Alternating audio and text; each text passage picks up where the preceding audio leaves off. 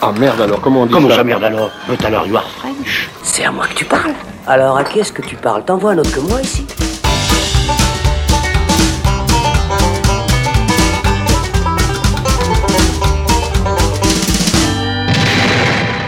Salut les cinéphiles, bonjour ou bonsoir à tous, c'est Alex. Je vous dis souvent que je suis très heureux de vous retrouver, mais alors là les amis, je suis vraiment très très heureux car pour cette centième émission du Saloon, et oui déjà, eh bien on va parler du grand, de l'immense cinéaste Martin Scorsese.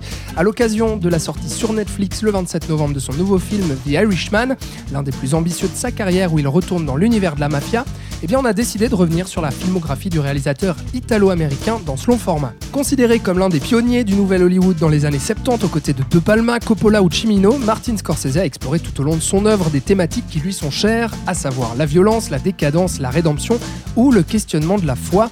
Il s'est aussi démarqué grâce à ses nombreux films sur l'univers de gang et de la mafia, sa manière de briser les codes du classicisme dans sa mise en scène et bien sûr ses collaborations à répétition avec Robert De Niro, puis ensuite Leonardo DiCaprio. Si bien que Martin Scorsese est aujourd'hui considéré comme l'un des plus grands cinéastes vivants et même, allez, osons le dire, l'un des plus grands de tous les temps.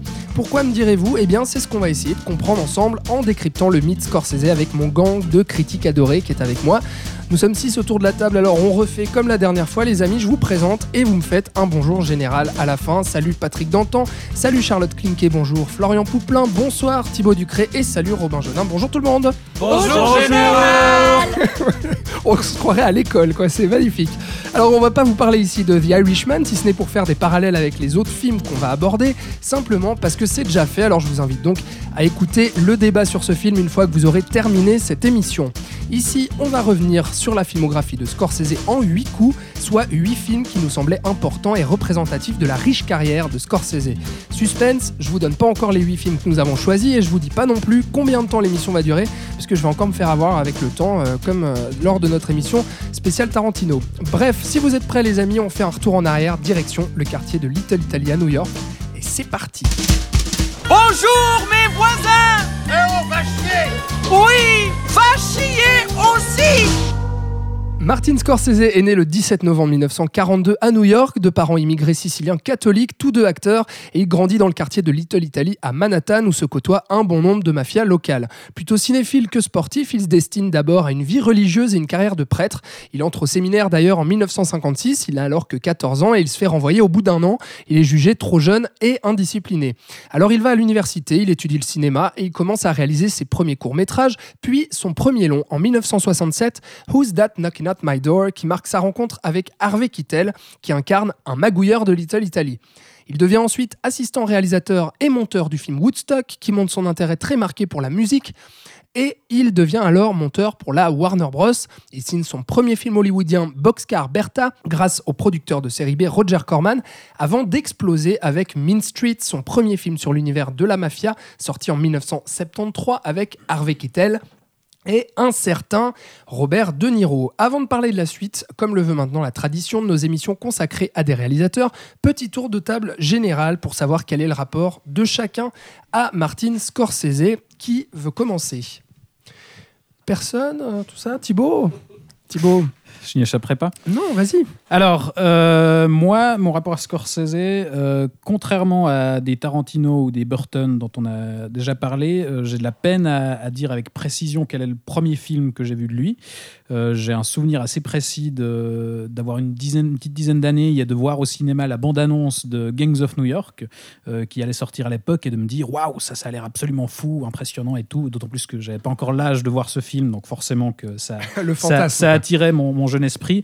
Mais je pense que j'ai dû après vraiment découvrir Scorsese avec euh, Les Affranchis, euh, Taxi Driver, et voilà ces films les plus connus.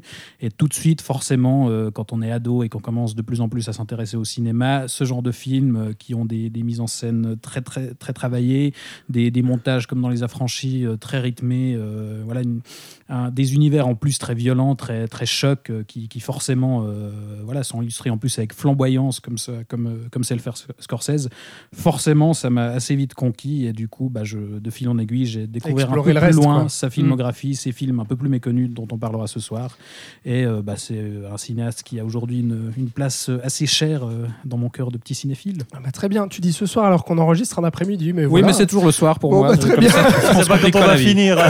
Patrick, parce que tu prends le micro, toi, ton rapport avec Scorsese, euh, quel est-il? Alors, un, un peu pareil, j'ai pas un souvenir clair du premier film que j'ai vu. Il se peut que ça soit une rediffusion à la télévision de Taxi Driver, euh, film auquel à l'époque, je pense, j'étais passé un petit peu à côté.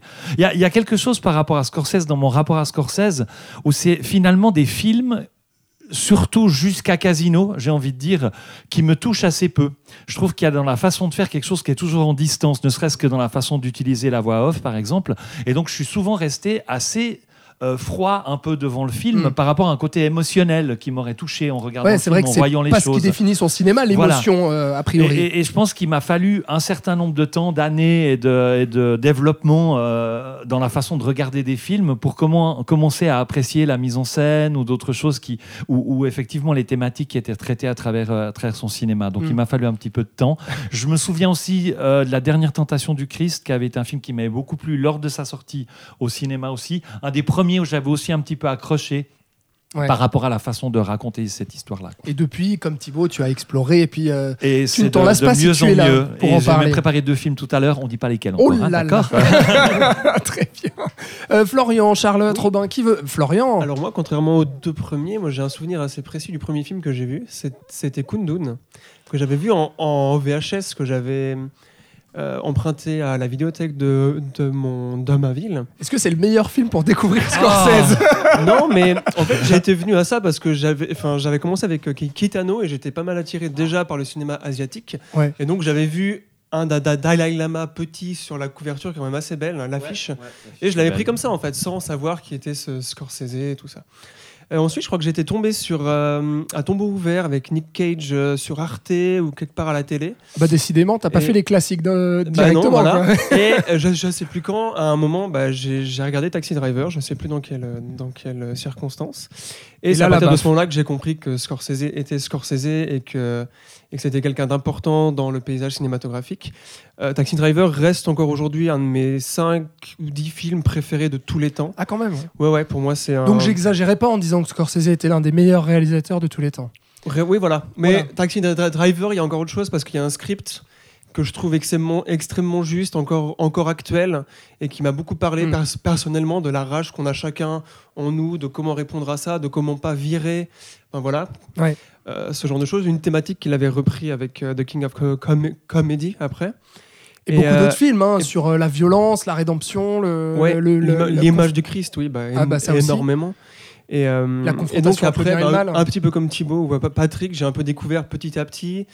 Euh, Il y en a beaucoup que j'ai vu un peu plus tard, genre euh, The Departed, que j'ai vu beaucoup de temps après le. Les infiltrés donc. le, le- ouais, voilà, ouais.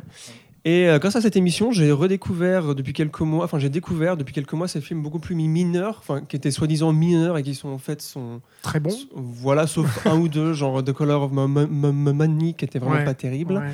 même s'il y a Cruz et Newman. Euh, Enfin voilà, oui, c'est un. Mais c'est pareil, c'est un mec important, mais je ne saurais pas dire pourquoi. Parce que j'ai du mal, en dehors des thématiques qu'il traite, j'ai du mal à définir ce qui fait son cinéma, surtout visuellement, Mm. en fait, au niveau de sa mise en scène.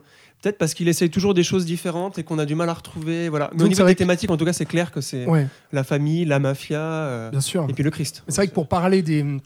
Pour faire un rapport avec euh, nos, deux précédentes émissions sur des cinéastes, où on avait parlé de Burton et, de, Quentin Tarantino, c'est vrai que là, il y avait des univers plus, dif- euh, faciles pardon, à cerner, à décrire. Euh, ici, avec Scorsese, c'est vrai qu'on est, est moins dans quelque chose de vraiment ultra marqué et ultra fort visuellement dans l'univers, etc. Charlotte. Euh, alors, pour répondre déjà à la première question, Oui, qui déjà. est euh, comment, j'ai découvert euh, Scorsese. Moi, je vais dire Scorsese. Je suis désolée, j'ai pas l'habitude du tout de Scorsese dire ou Scorsese. Scorsese. Scorsese aussi. Ouais. ouais. En plus, on doit dire Scorsese, non? Scorsese. Enfin, si on veut vraiment bien dire, à Bah moins ouais. qu'ils ont gardé la, manière italienne de le prononcer, je sais Voilà. pas. Moi, je vais dire Scorsese un peu, je suis désolée. Euh, non, moi, j'ai découvert, euh, comme certains, avec Gangs of New York. Euh, et puis, euh, mais en fait, assez vite, et contrairement à Patrick, je, je me suis très vite plongée dans sa première, enfin, ses premiers films, euh, justement avec Big Shave, un de ses courts- courts-métrages. Mhm. Premier court métrage. Et euh, pour moi, ça a été un amour assez instantané en fait, avec euh, Taxi Driver, euh, Mean Street, après coup Raging Bull. Même si c'est des films pas forcément faciles à aborder, parce que on a dans ces films-là des anti-héros, des gens qui sont névrosés, des gens qui ont du, voilà, on n'a pas l'habitude d'avoir l'antagoniste comme héros principal Mhm. aussi. Et euh, et en fait, j'ai peu suivi ensuite euh, les sorties post, je vais dire post, post euh, étonnamment post Gangs of New York. Hmm. Je me suis, euh, enfin après oui, je les ai vus, euh, je les ai vus, mais j'ai vraiment été très vite attachée à ces premiers films. Dans, ce que tu. Oui, vas-y. Non, et puis après, dans tes questions par rapport euh, à la, à la- au visuel de, ta- de Scorsese, alors pour le coup, je suis pas hyper d'accord. Pour moi, justement, en fait, Scorsese, c'est là où il se démarque, c'est que il, où il- où il- nous propose une patte qui est la, qui est la sienne, c'est qu'il vient d'un milieu américain, il a vécu dans, à Little Italy, mais il a un lien très fort avec le, le old country, donc euh, l'Italie, et puis euh, ses grands-parents vivaient avec lui, eux ont quitté la Sicile, enfin ils sont encore très proches très liés à l'Italie, même s'il a jamais vécu là-bas, et il, est, il baigne dans, dans le cinéma européen, il est, il est complètement influencé par euh, le cinéma anglais, italien, euh, de la nouvelle vague, euh, enfin néo-réalisme et de la Mhm. nouvelle vague en France. Et c'est ce qui en fait, en fait, c'est qu'il réa- il, il se réapproprie ces codes-là pour les, pour les intégrer dans ses films, tout en, tout en, tout, tout- tout en apprivoisant son milieu, euh, ce, ce- ce cinéma améri- euh, européen Ouais. pour l'intégrer dans son milieu américain dans lequel il vit et puis euh, duquel il s'influence. Donc, euh, je trouve au contraire que là où, là où peut-être qu'il est plus difficile de, souligner le code de Scorsese, c'est contrairement à Tarantino, on est moins dans la citation que, que Scorsese. Ouais. Et puis, comme tu dis, il y a, euh, euh, avec les antagonistes dont tu parlais, c'est vrai qu'il y a cette manière, comme je le disais en introduction, finalement, de briser un peu euh, ces codes un peu classiques du cinéma hollywoodien. Quoi. Et c'est pour ça qu'il appartient aussi au, nouvel, Bah, au nouvel Hollywood. C'est qu'il est, oui, bah, il est aussi dans le cinéma indépendant. Ouais. Il, est baigné- il, est- il baigne là-dedans. Mm. Mais après, comme il dit, un cinéma indépendant, qu'est-ce que c'est. Ouais. On va pas, Un on film va à pas- 170 on va millions de dollars chez Netflix. là-dedans, mais pour Voilà. lui, c'est quelqu'un qui est coriace Ouais. et qui se donne les moyens d'aller jusqu'au bout. Robin, on t'a pas entendu encore. Oui, alors moi, c'est, c'est, euh, ce sera aussi, je, ferai, je rejoindrai la première catégorie de ceux qui n'ont pas vraiment d'idée de quand ça a commencé, parce que quand j'étais jeune et con, euh, j'avais beaucoup. C'est beaucoup- fini Ça a changé, ouais. Non, ça, ça, ça a évolué un petit peu. Bien sûr que ça a changé. Voilà. Allez, Robin, Euh, vas-y, te laisse Ah pas oui, faire. maintenant, il a pris de l'âge. Non, en fait, j'avais, j'avais euh, quand j'étais plus jeune, beaucoup de mal à, euh, à, en fait avoir de l'empathie pour des personnages euh, comme des mafieux ou ce genre de choses, et j'avais d'autant plus beaucoup de mal aussi à les suivre pendant un film entier. Et donc, je, me souviens probablement avoir vu des, films de mafieux de Scorsese, mais en étant extrêmement détaché de ce qui se passait parce que je n'arrivais pas à comprendre ces personnages et, euh, c'est beaucoup plus tard je pense ça, ça doit être le Loup de Wall Street en fait où euh, quand je l'ai vu au cinéma euh, où ça m'a redonné la patte, où je me suis dit, ok, j'ai grandi, je suis capable de comprendre qu'un qu'un sale con, je peux le suivre pendant deux heures. Et euh, c'est c'est à partir de là, où, de trois heures, merci Flo, oui, c'est vrai. Euh, c'est là où je me suis dit, bon, bah là, c'est bête de rester sur le carreau et de rattraper par la suite. Donc, oui, ça a été très tard. Et sur le tard aussi, du coup. Mais. euh, mais, ça que euh, ces émissions aussi, J'ai plutôt bien fait. Voilà, nous, déjà, euh, ça nous permet de revoir ou de découvrir des films de réalisateurs qu'on n'a pas vus, et puis vous aussi, euh, chers auditeurs et auditrices, euh, de faire pareil, quoi, tout simplement. Mais revenons juste, finissons sur ce point-là, ce que tu disais, Florian, sur le fait que, effectivement, Scorsese, peut-être par rapport à, Burton ou Tarantino, a, comment dire, un univers qui est moins identifiable directement, c'est que peut-être les deux cinéastes que j'ai cités ont peut-être des tics, en fait, en termes à la fois de mise en scène et d'écriture, que Scorsese a peut-être un peu moins, parce que Scorsese a touché aussi à énormément de genres. Scorsese aussi, c'est que c'est. C'est pas lui qui a écrit ses scripts, déjà d'une. Ouais. Et euh, je trouve qu'il euh, qu'il essaye aussi beaucoup plus de choses et que il veut faire passer son film avant sa mise en scène.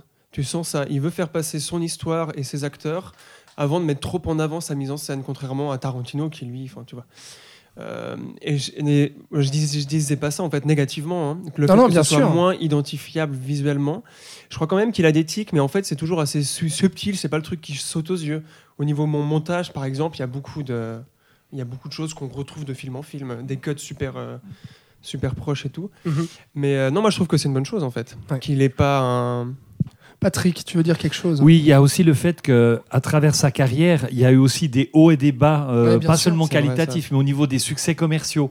Et je pense que parfois, il était obligé. Je sais que La couleur de l'argent, par Ah exemple, c'est un film de studio commande. qui lui était commandé à un moment Mm, où il n'avait mm. pas trop le choix. S'il voulait pouvoir continuer à travailler euh, dans le milieu hollywoodien, qui est ben, le milieu, on sait, hein, il y a quand même une pression.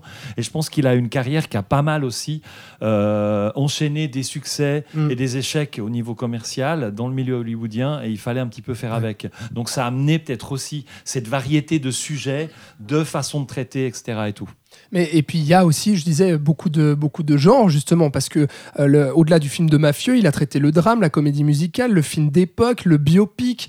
euh, le- le- euh, Il y, a- il y a eu aussi le film pour enfants avec Hugo Cabret. Enfin, il y, a- il y a eu vraiment énormément de, choses diverses fois, aussi. Il adapte en fait sa mise en scène au genre qu'il fait. Ouais. C'est pour ça aussi que, des fois c'est un peu plus brouillon donc, enfin, pour voir une globalité Mm.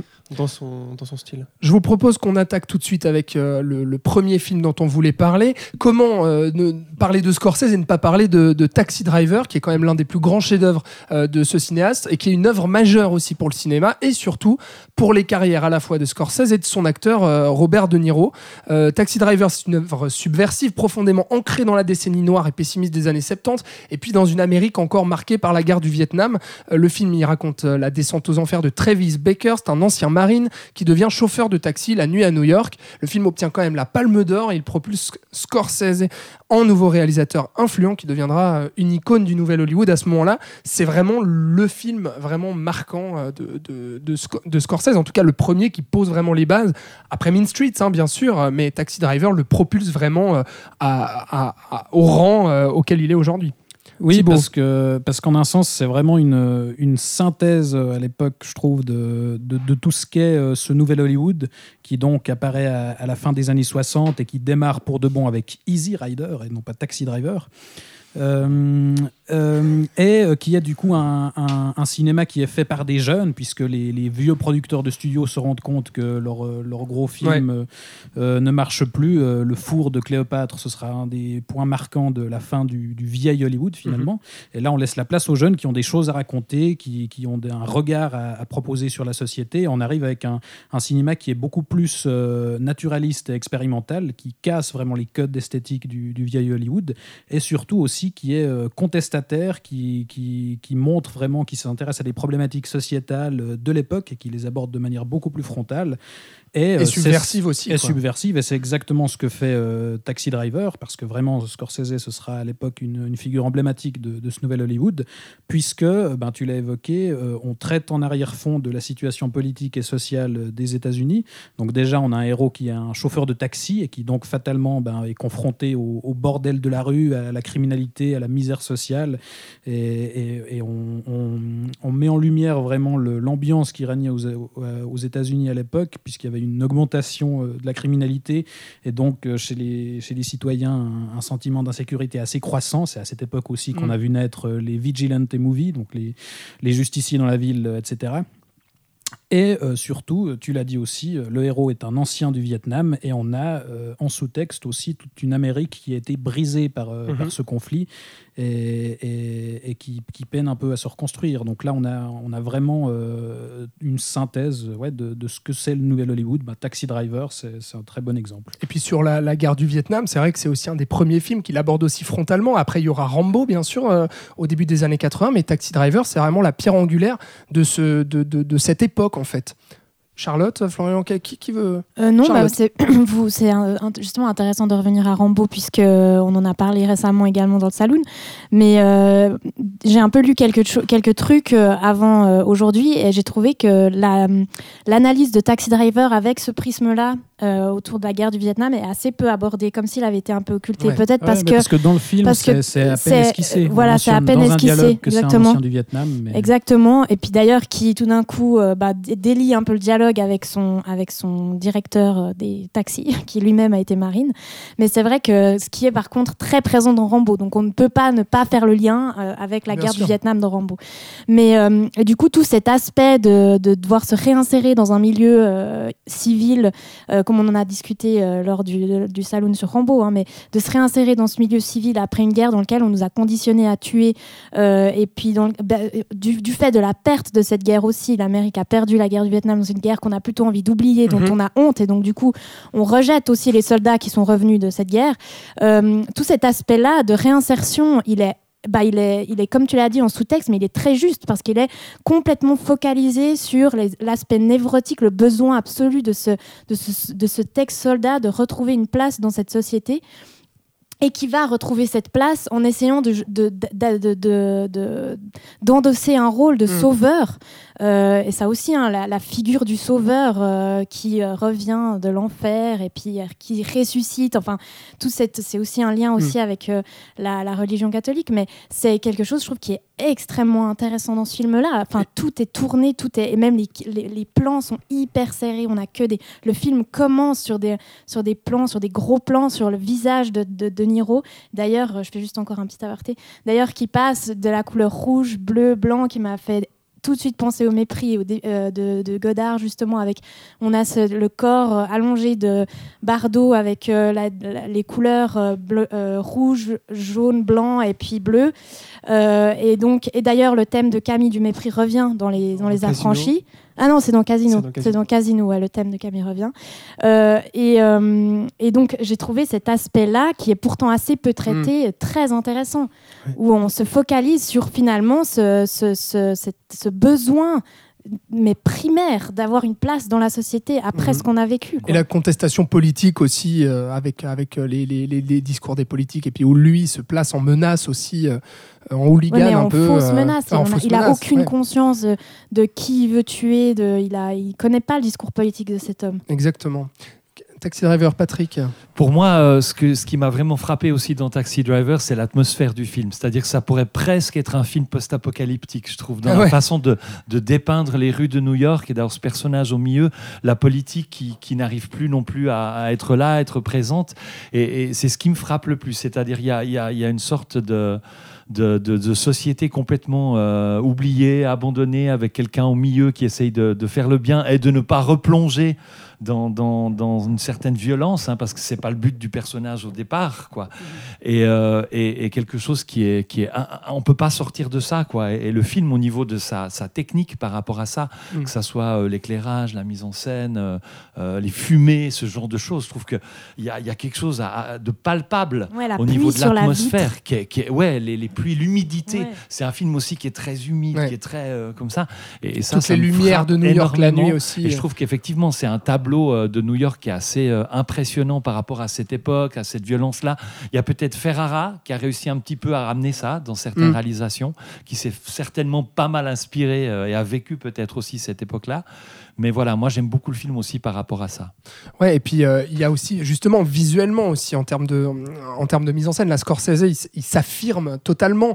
Euh, on pense bien sûr à cette tuerie euh, de la fin, qui a été d'ailleurs, qui a choqué énormément de monde à l'époque. hein. on est en 1976. C'est vrai que le film a été décrié comme étant ultra violent et comme faisant l'apologie de de la violence, alors que c'est absolument l'inverse.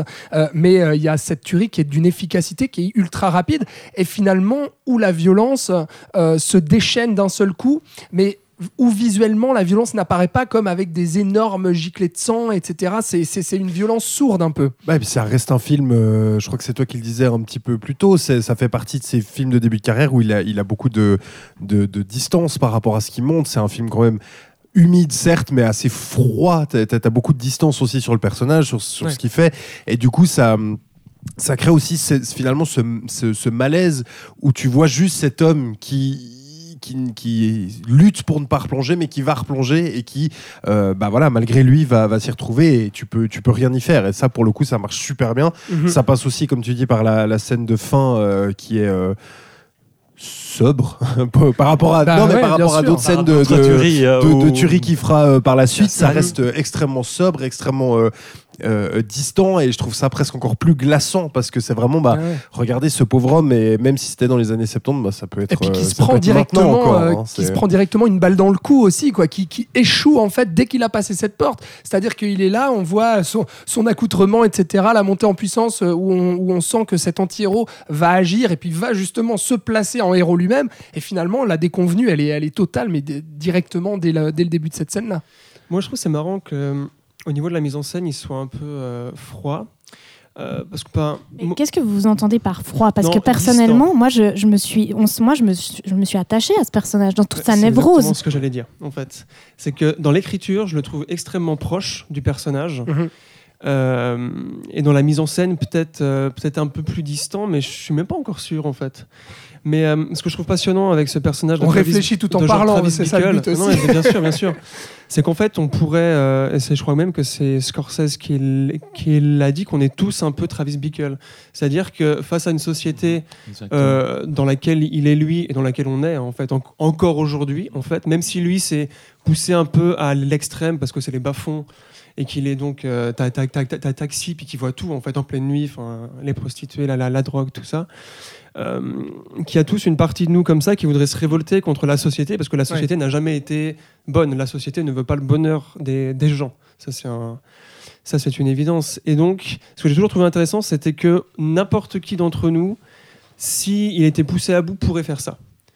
Et, ça, et cette identification, moi, je l'ai eu complètement. C'est pour ça que c'est un film qui me marque encore autant Ah euh, aujourd'hui. Euh, Bah, D'autant que là, en plus, voilà, il y a une- y, a voix-over qui, nous, qui nous fait entendre ses pensées à lui et qui nous met euh, clairement dans sa tête. Donc, euh, on, on- on- on favorise quand même Et l'identification. même la mise en scène Ouais. est beaucoup faite de son point de vue aussi. Je me rappelle Exact. de ce fameux plan sur euh, une aspirine qui est en train de effervescer dans un, dans, dans un verre d'eau. qui est Je sais pas, mais c'est joli. Kiss Oui. effervescence, Ah bah oui. Qui est en effervescence. pleine effervescence. Voilà. Bravo. dans un verre d'eau, puis un zoom dessus, puis euh, enfin je sais pas, on est vraiment dans sa tête en fait. Et, puis les punchlines aussi, quand il se regarde dans le miroir. Enfin, ça, je veux dire, on, voit ça, à quel point le film a eu aussi scène. euh, une influence sur, euh, sur la pop culture après, et sur le cinéma, bien entendu, mais sur la pop culture aussi. C'est-à-dire que le You Talking to Me de, de De Niro, euh, tout le monde s'en souvient. Fameuse quoi. scène d'improvisation d'ailleurs. Et c'est Oui. même assez marrant parce qu'en revoyant d'autres films, j'ai remarqué que très souvent, il y a des séquences où De Niro Oui. répète plusieurs fois la même phrase. Quoi. C'est Ah oui, c'est vrai. devenu un truc. Ah ouais, absolument. Quoi.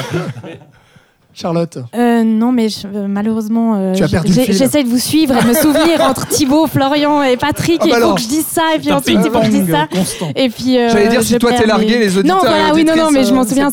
C'est, que tu parlais de la voix, de la voix off, et puis euh, du fait qu'on soit dans ses pensées, mais on est aussi témoin de toutes ces contradictions, parce qu'on est, c'est quelqu'un qui, voilà, qui dit au sénateur qui est dans sa voiture, euh, il faut, il faut nettoyer la rue, il faut s'en- il faut une bonne pluie pour, euh, pour euh, vider tout ça, et c'est lui qui va, euh, qui va euh, passer son temps à regarder des films porno euh, euh, pour essayer de s'endormir. Il est à la fois, il, il- vit dans cette, euh, il vit et il, il- il influence Il fait partie financièrement de, de cette, euh, de- misère. voilà, de... de- cette misère et à la fois il la rejette et il est Mhm. dans cette, dans cette et on a un jeu de miroir d'ailleurs. Vous parliez de cette scène, c'est pour ça que je me dis il faut que je suive chaque discussion. Vous parliez de cette scène du miroir, mais on- c'est justement une, une illustration de son double, une illustration de- qu'il est toujours dans ce dans cette dans cette bipolarité en fait entre ce qu'il est et, et ses contradictions Mhm. Mm. et, euh, et dans sa dans son extrême solitude. Et, et puis il y a toujours quelque chose qui va traverser l'œuvre de Scorsese, c'est le- la, la volonté de s'élever. De, de réussir quelque chose Mhm. euh, qui, qui, malheureusement très souvent euh, va, va être un échec quoi. Bah, surtout quand on est face justement à un, un- un anti-héros qui est vraiment en décalage permanent, qui n'écoute pas de musique, donc qui est mais vraiment dans la solitude la plus imp- d'autant plus quand il quand il Mm. détruit sa télévision, là on se dit bah c'est la fin, il a plus aucun lien avec l'extérieur, il vit dans un taxi donc dans une espèce de cabine euh, roulante dans lequel de laquelle il sort jamais à moins euh, d'aller dans des diners ou dans des cafés pour discuter avec ses collègues. Ensuite, il rentre chez lui, puis il est de nouveau dans son appartement complètement euh, émacié. C'est, euh, c'est, euh, euh, je sais plus pourquoi je voulais parler de ça, mais, D'accord. C'est intéressant. mais euh, bref. Par rapport à la quoi. condition humaine ou ce genre de choses, peut-être. Ouais. euh, ouais, c'est ça. Mm. Tu réécouteras, euh, Voilà. Alex, puis tu diras Ah, c'est ça qu'elle voulait dire. Qui d'autre sur fait, on Taxi dirait- Driver et après on passe à autre On chose. dirait un bouquin de, un bouquin de ben, Dostoïevski en fait. Là, plus on est en train d'en, d'en- d'en parler, et plus on Et dirait ils ont ça. dit que c'était un de ses. Enfin, Scorsese, c'est pour Scorsese C'est et beaucoup Paul inspiré Schrader, de. c'est un- Voilà. une inspiration de Merci. Ça, Je ça me rends compte qu'on l'a pas spécifié, que je l'ai pas spécifié au début, mais c'est la, première collaboration avec Paul Schrader, qui est vraiment. Et puis Scorsese l'avait aussi, euh, comment dire, euh, avait, avait dit pas mal de fois. Ouais, mais non, mais Taxi Driver, c'est vraiment l'œuvre de Paul Schrader, quoi. C'est c'est c'est Oui, limite son film à lui. Euh, et puis euh, C'est basé sur un euh, livre aussi. hein. Oui, basé sur un livre, exactement. Et puis euh, suivront pas mal de collaborations entre, entre les deux hommes, donc le réalisateur et euh, scénariste. Moi, je pense qu'on ne peut pas passer à la suite sans avoir parlé de la musique de Bernard Herrmann, Ah. compositeur Ah, fétiche clairement. de Hitchcock, qui là euh, 'fin, fait un score juste euh, incroyable, qui rejoint ce que tu disais, Patrick, sur l'ambiance du film, sur la saleté. Enfin, sur tout ça, je trouve que la musique est d'un tragique et d'une beauté en même temps. Et c'est sa dernière composition, sauf C'est sa dernière Il est composition. mort Ouais. juste avant la fin du film. Ouais, exactement. Voilà, Et hyper ambivalente. Ça rejoint aussi ce que je disais sur la bipolarité. On est à la fois dans des thèmes des fois euh, très un peu joyeux, un peu jazzy, Mhm. et tout d'un coup hyper grave euh, qui, qui, re- qui rejoint cette, euh, cette, cette bipolarité du personnage. Masterpiece, C'est toujours, ah bah oui, alors ça c'est sûr, et toujours donc, euh, enfin une, euh, une troisième fois avec Harvey Keitel qui joue le, le Mac d'une jeune prostituée incarnée par Jodie Foster qui fait ses premiers pas à l'écran alors qu'elle a 12 ans. 13 ans. 12, 12 ans à 12, l'époque. 13 ans, à 12 ans, ouais, 12 ans. Et Nomination qui à va l'Oscar. vraiment qui avait être fait- ah ouais, révélé c'est juste- par ça. hein, Bah ouais, oui. Vraiment. Et puis qui avait bien sûr fait scandale aussi euh, à l'époque. Le film est un succès critique déjà, je l'ai dit, Palme d'Or, et puis quatre nominations aux Oscars, et puis succès parce qu'avec un budget d'un million, il en rapporte euh, presque 30, 28 millions rien qu'aux États-Unis. Euh, donc euh, gros succès pour euh, Scorsese. Et puis alors après ça, après Taxi Driver, il signera donc un documentaire musical, The Last Waltz en 1978, qui sera en fait le, premier documentaire musical de bien d'autres, puisque Scorsese est passionné de, rock, de blues et puis de l'époque justement de, de Woodstock. Et il signera, en parlant de musique, une comédie musicale en 77. C'est New York, New York, à nouveau avec De Niro, qui incarne un saxophoniste fou amoureux d'une chanteuse, elle incarnée par Liza Minnelli, ce qui n'est pas un hasard, parce que Scorsese y rend directement euh, hommage dans ce film aux comédies musicales de son père, à Liza, qui est Vincente Minnelli. Euh, le film, malheureusement, ben, est un échec assez cuisant. Euh, Scorsese, à ce moment-là, sombre dans la drogue, notamment la dépendance à la cocaïne, et sombre dans la dépression jusqu'à renaître grâce à De Niro, qui lui propose d'adapter le livre autobiographique de Jake LaMotta, qui était un boxeur américain d'origine italienne, champion du monde au début des années 50. Le film s'appelle Raging Bull, euh, tourné en noir et blanc, un immense film aussi de, de Scorsese, euh, également très important dans sa carrière. C'est toi, Charlotte, qui, veut, qui voulait nous parler de Raging Bull. Oui, euh, étonnamment, je me suis dit après coup, mais pourquoi ce film-là Bah, J'allais te demander. Non, parce que je l'ai vu et en fait, euh, je le trouve, le film, je le trouve magistral. Mais là aussi où il est fabuleux, c'est que on est, on est absolument pas euh, avec le personnage. On le déteste Ah ouais, complet. complètement. Ouais. Et ça va à l'encontre de tous les films de boxe qui ont été faits précédemment, ou là, ou après, euh, où on était plus dans une valorisation du sport. Là, c'est là, c'est complètement l'inverse. Il va, à, il va à l'inverse de tout ce qui a été fait ou ce qui vont être fait. D'ailleurs, c'est considéré comme un des meilleurs films de boxe jamais filmés Ah oui, oui. euh, aujourd'hui. Et quand tu parles de la justement du, du, du chef-d'œuvre qu'est Raging Bull, il a été considéré comme chef-d'œuvre, mais tardivement. Mhm. Ça n'a pas été le cas tout de suite après sa sortie. Euh, en- euh, ce que j'ai trouvé, bah, ce que j'ai trouvé euh, génial dans ce film, en fait, c'est la capacité. Si tu veux, je l'ai, je l'ai, je l'ai lu de manière assez, euh, de manière assez sensible, sans vraiment euh, rendre de manière intelligible ce que je ressentais. Je l'ai pas, euh, je l'ai pas formulé, mais c'était quelque chose d'assez, euh, voilà, de l'ordre du ressenti. Sensoriel, en fait, quoi. Voilà. Et quand je l'ai, je l'ai revu pour aujourd'hui, et puis que je me suis un peu plus intéressée au fond du film et à la manière dont il a été filmé, Mhm. cela a été confirmé par certains écrits par la suite qui ont, bah là, qui ont dit que c'était un des films les plus, un des meilleurs films de boxe jamais jamais filmé. Bah ouais, ouais. C'est que c'est sa capacité à, à filmer les combats justement. Il, est, il a intégré les, ri- les rings, il a, il a chorégraphié les, les, les, les, combats pour pouvoir, euh, pour pouvoir euh, manœuvrer entre les, entre les. Il entre rentre sur le ring, en Ouais, fait. Il est sur le ring, ouais. Et puis, ben, avec ces espèces de zoom arrière, on- tout d'un coup, on est, à- on, est dans la- on est en vue subjective. Et puis, euh, il est important de souligner le travail de sa monteuse aussi, qui va le suivre durant toute sa carrière, qui est Thelma Schoolmaker. Moi, je dis Schoolmaker, mais en fait, j'ai entendu Shoemaker, encore une fois. Je ne sais pas comment Alors, le dire. Shoemaker, Mais- allons-y. Est-ce qu'elle est italienne Euh, non, je crois pas, mais une monteuse qui l'a suivi et puis qui a rendu ce film euh, au- euh, aussi poignant visuellement Ouais. qu'il l'est euh, narrativement, avec euh, une importance donnée au, au flash des, des- des appareils photo qui agissent comme des coups de poing Ah ouais. sur l'image. Euh, on a une, une, y a un côté organique qui ressort de ce film-là où on a des gros plans sur. les- alors ça, c'est quelque chose qui l'a marqué. Il disait les, les éponges pleines de sang parce qu'il a été voir deux trois euh, films, de- euh, pas films, deux trois matchs de boxe qu'il Mm. qu'il aimait pas du tout. Hein, il aimait pas la boxe, mais qui l'ont très marqué, qui l'ont énormément marqué. Et on a justement ces plans serrés sur ces éponges remplies de sang qui qui, euh, Dégoulinent qui après, ouais. dégoulinent sur les torses. Et on a ce côté très organique, très très sensible, Très, très christique aussi. très. Christique. Oui, Ah bah ouais. oui, du coup aussi, oui. Et puis, Mais là, euh, contrairement à, pardon, je te coupe, mais c'est vrai qu'on peut comparer avec un autre grand film de boxe de l'époque, euh, Rocky, qui était en 1976, hein, euh, si, si je ne m'abuse. Là, on est en 1980, et là, la grosse différence, elle est là, c'est sur le- la manière de filmer les matchs de boxe. Dans Rocky, c'est vrai qu'on est derrière les, les, les barres, en fait, euh, du, du ring, et puis derrière les cordes, pardon, et euh, avec euh, Raging Bull, on est sur le ring avec ouais, De mais c'est qu'on a aussi une envie, une envie derrière qui est différente. Avec Mhm. Rocky, on n'a pas le biopic déjà. Enfin, même si c'est inspiré d'une- d'un fait réel, on n'est pas dans l'idée du biopic.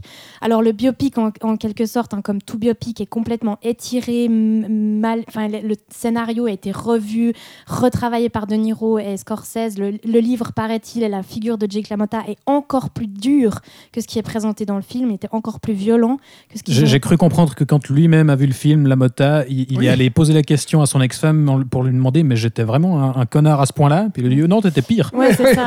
J'ai lu ça et aussi. puis euh, et donc euh, et, et donc en fait ce que moi j'avais lu aussi euh, au moment de la sortie de Rocky c'était euh, la enfin pas sortie de Rocky j'étais pas née mais la sortie de, de, de ces derniers Creed c'est qu'en fait lui il s'en foutait ce, ce Stallone de, de faire de la boxe Hmm. d'ailleurs il y a un chorégraphe qui est venu sur le plateau qui l'a renvoyé en disant mais moi j'ai pas envie de faire des matchs de boxe j'ai envie de faire du cinéma. Je Hmm. m'en fous. Et d'ailleurs c'est vrai les boxeurs qui analysent le film disent mais ce que vous voyez là ce n'est absolument pas de la boxe ça n'a rien de boxe quoi.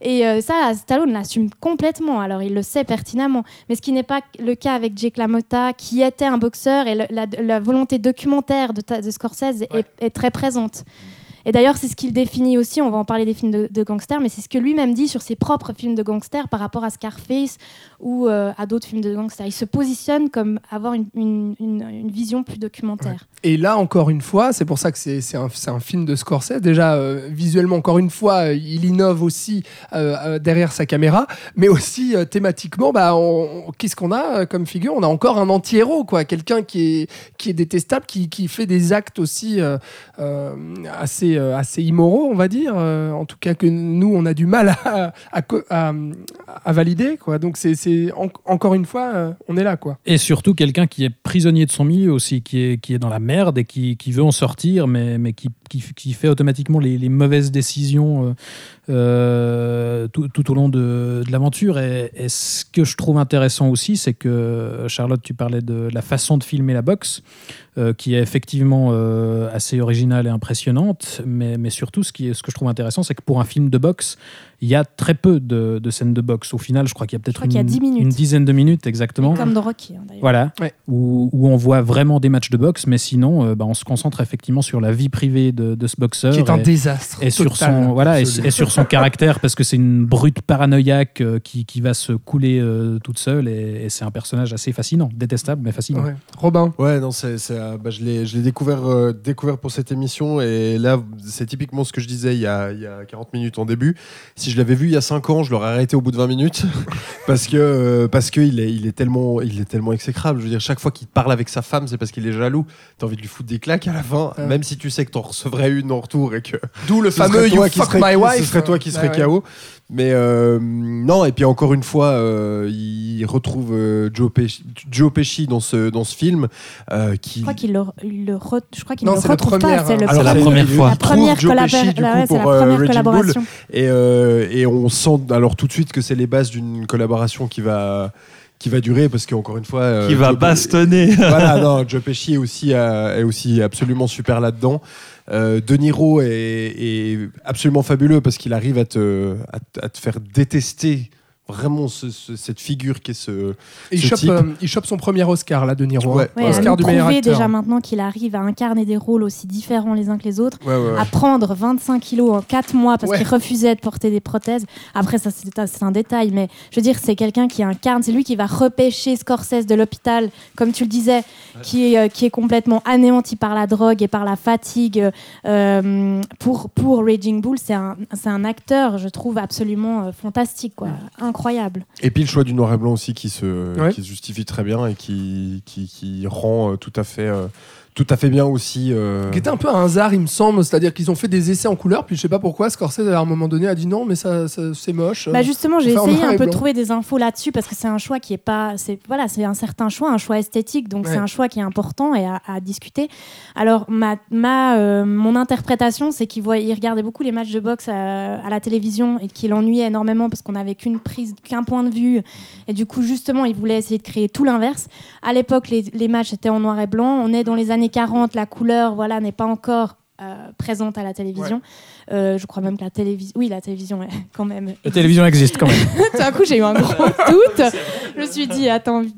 Et puis, euh, ça prouve que je n'ai pas Wikipédia ouvert devant les yeux. Ah hein. oui. C'est tout à Bravo. Absolument. Bref, et du coup, euh, et je me suis dit que cette, cette esthétique était peut-être là, là aussi, en fait, dans son expérience à lui de regarder euh, télévisuellement ses matchs euh, de boxe euh, quand, il était, quand il était petit.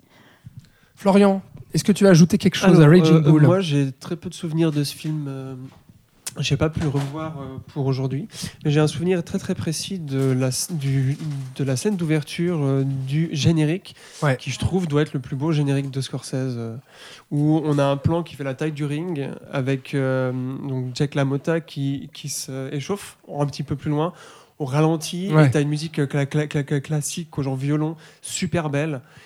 Et le film commence comme ça, puis toi t'es là, ouh là là, Ouais, ça- t'es que ça marque, boum, ouais, ouais. ça- il reste encore deux heures à ce film. Ah putain, bah, ça commence bien.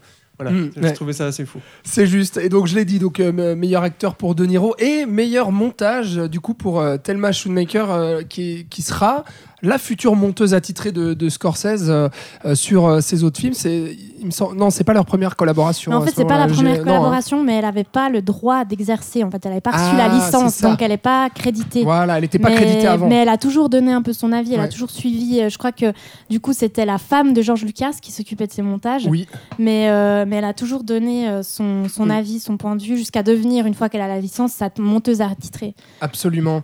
Euh, budget donc de 18 millions pour, pour ce Raging Bull et puis des recettes de 25 millions, donc qui est un pas vraiment un, succès commercial, mais un succès critique immense, quoi, qui assoit à ce moment-là euh, le statut d'auteur et de cinéaste inventif de, Scorsese. Trois ans plus tard, il signera un, autre film suggéré par De Niro aussi, une comédie cette fois.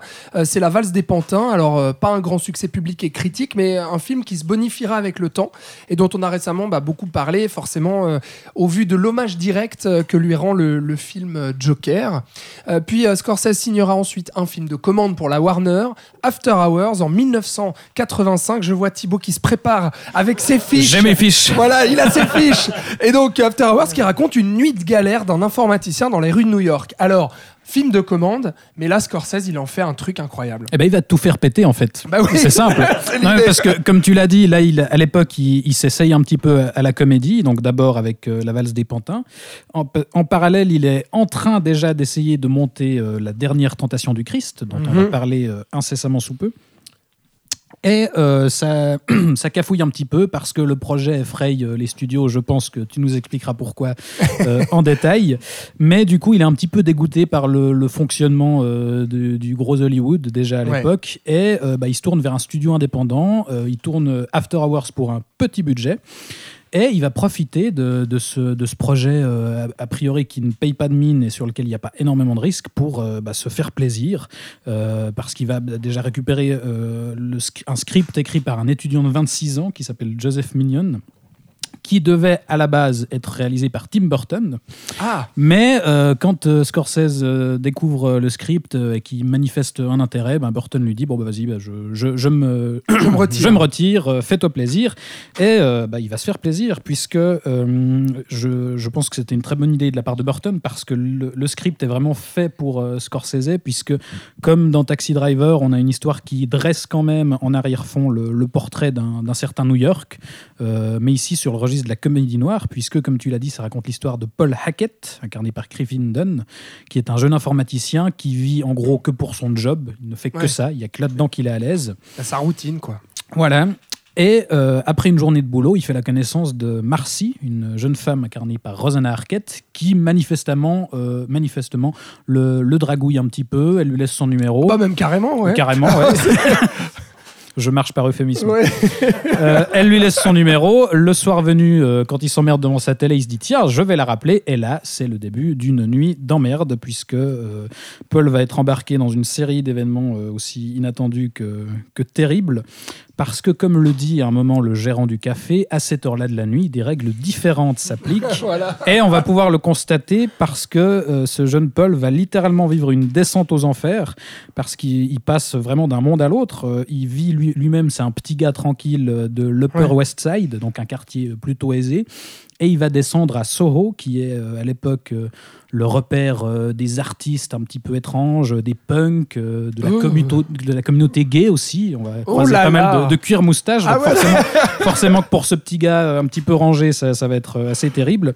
Et très vite, ce qui est intéressant dans, dans la manière de, de Scorsese de, de filmer tout ça, c'est qu'on va assez rapidement glisser vers le fantastique presque, parce que par petites touches sur- surréalistes et euh, par petits éléments absurdes comme un serveur de café qui fait des pas de danse, on ne sait pas très bien pourquoi, euh, un chauffeur de taxi qui fonce comme un dératé alors qu'il n'y a aucune raison, et ben tout d'un coup, euh, il y a- ça va venir dérégler vraiment son petit univers euh, bien calculé, Ouais. bien mesuré, et il va se retrouver dans un, dans un espèce de, comme Alice au pays des merveilles, dans un univers qui n'a aucun sens.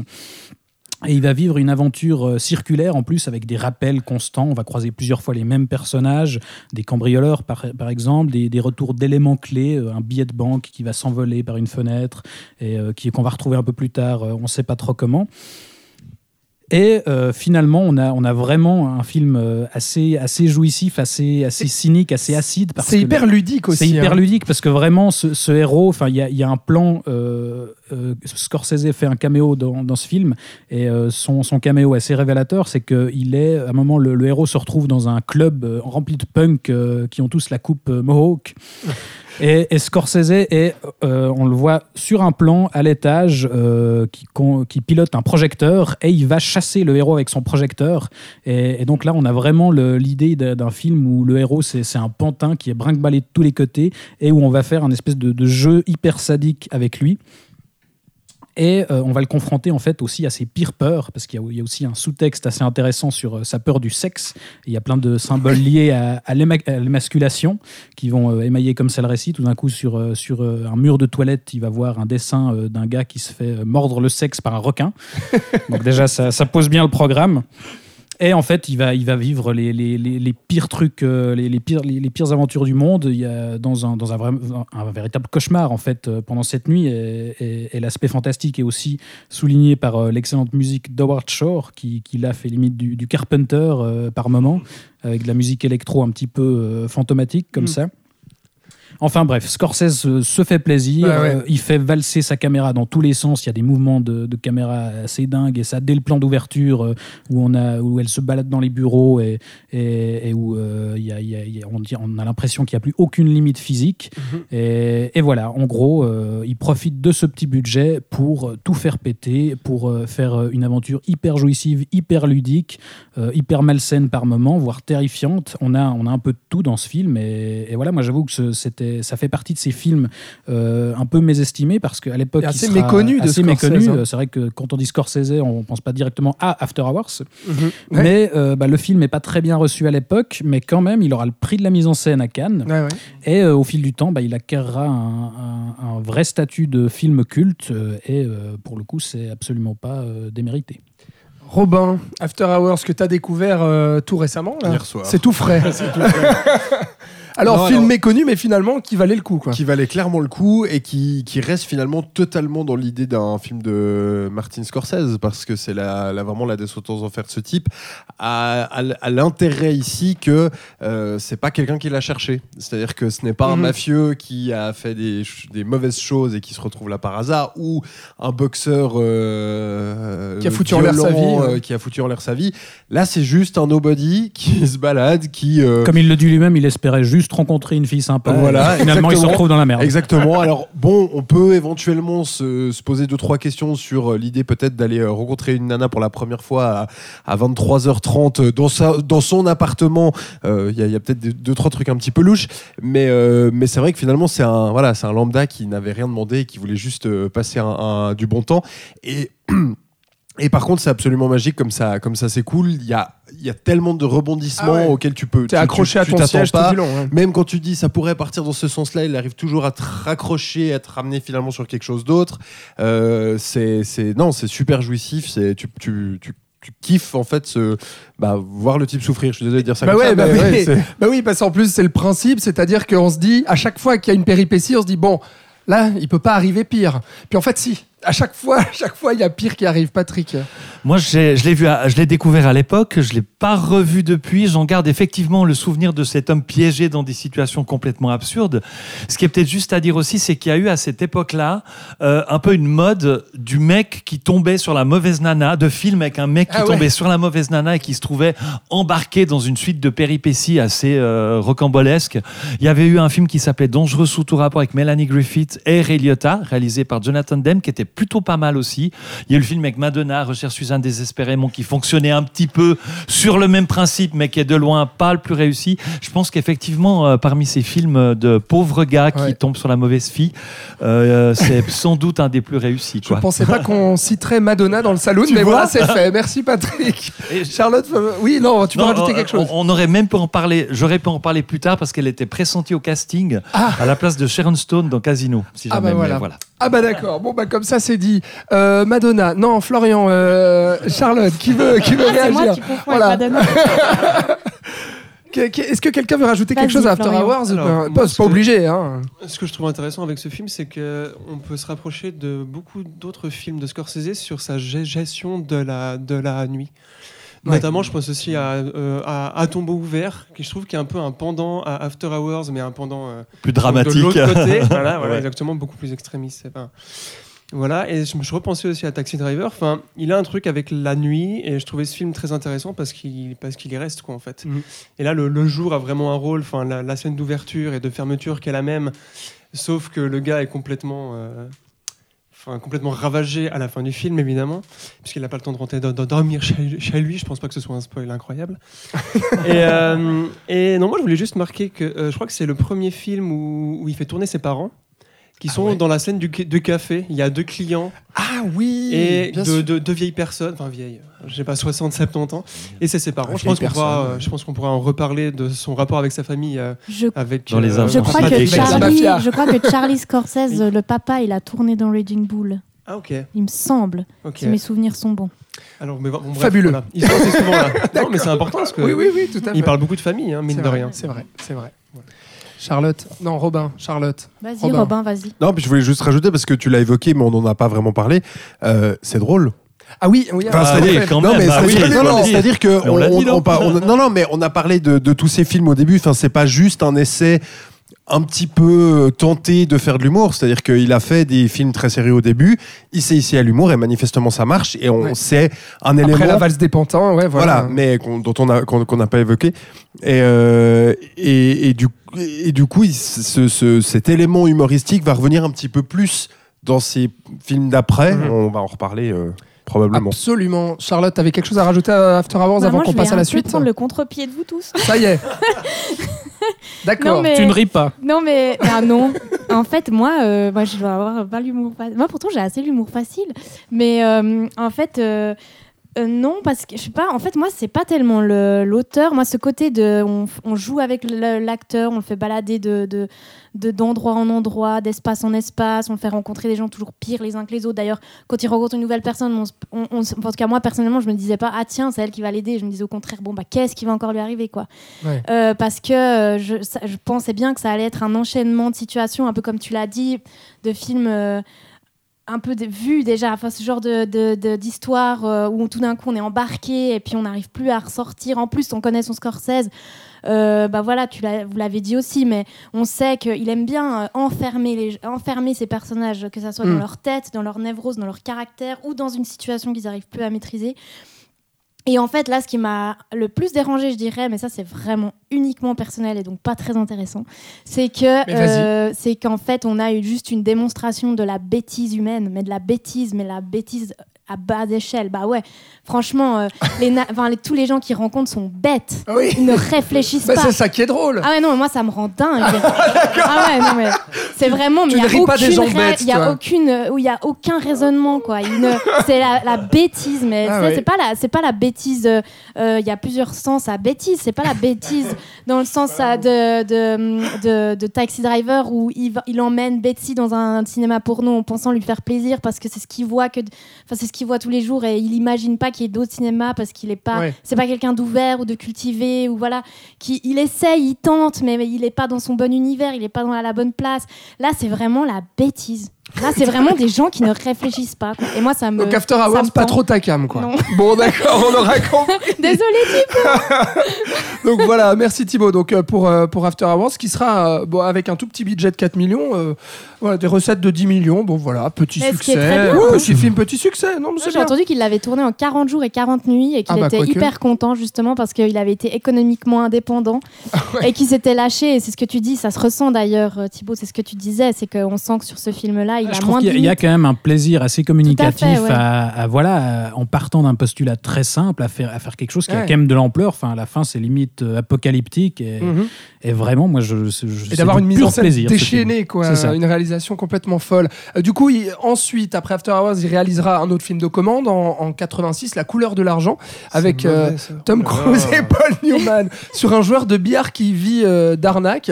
Donc pas terrible selon Florian. Un bon succès commercial quand même. Hein. Oui, parce que c'était la suite d'un film de, 15 l'arnaque. L'arnaqueur. C'est ça, voilà. Ah, L'arnaqueur, ouais, pardon. ouais. Voilà, c'est- je pense que L'arnaque. c'est pour ça. Et parce qu'il y avait Tom Cruise qui venait de faire Cocktail et Top Gun, et puis voilà. et donc, bah euh, oui.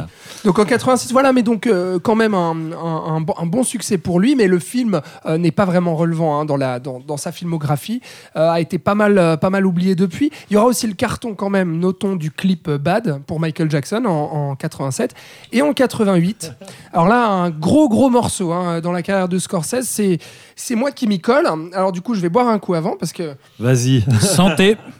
Merci beaucoup. Non, la dernière tentation du Christ. Ouais, gros morceau et pas des moindres. Parce que, alors, film hyper important hein, dans, sa filmographie, puisque euh, forcément là, on aborde la religion, mais de manière euh, frontale. hein, parce que là, on va parler du Christ et puis on va faire une relecture de la Bible. Euh, C'est vraiment un projet qui l'a habité, mais pendant hyper longtemps.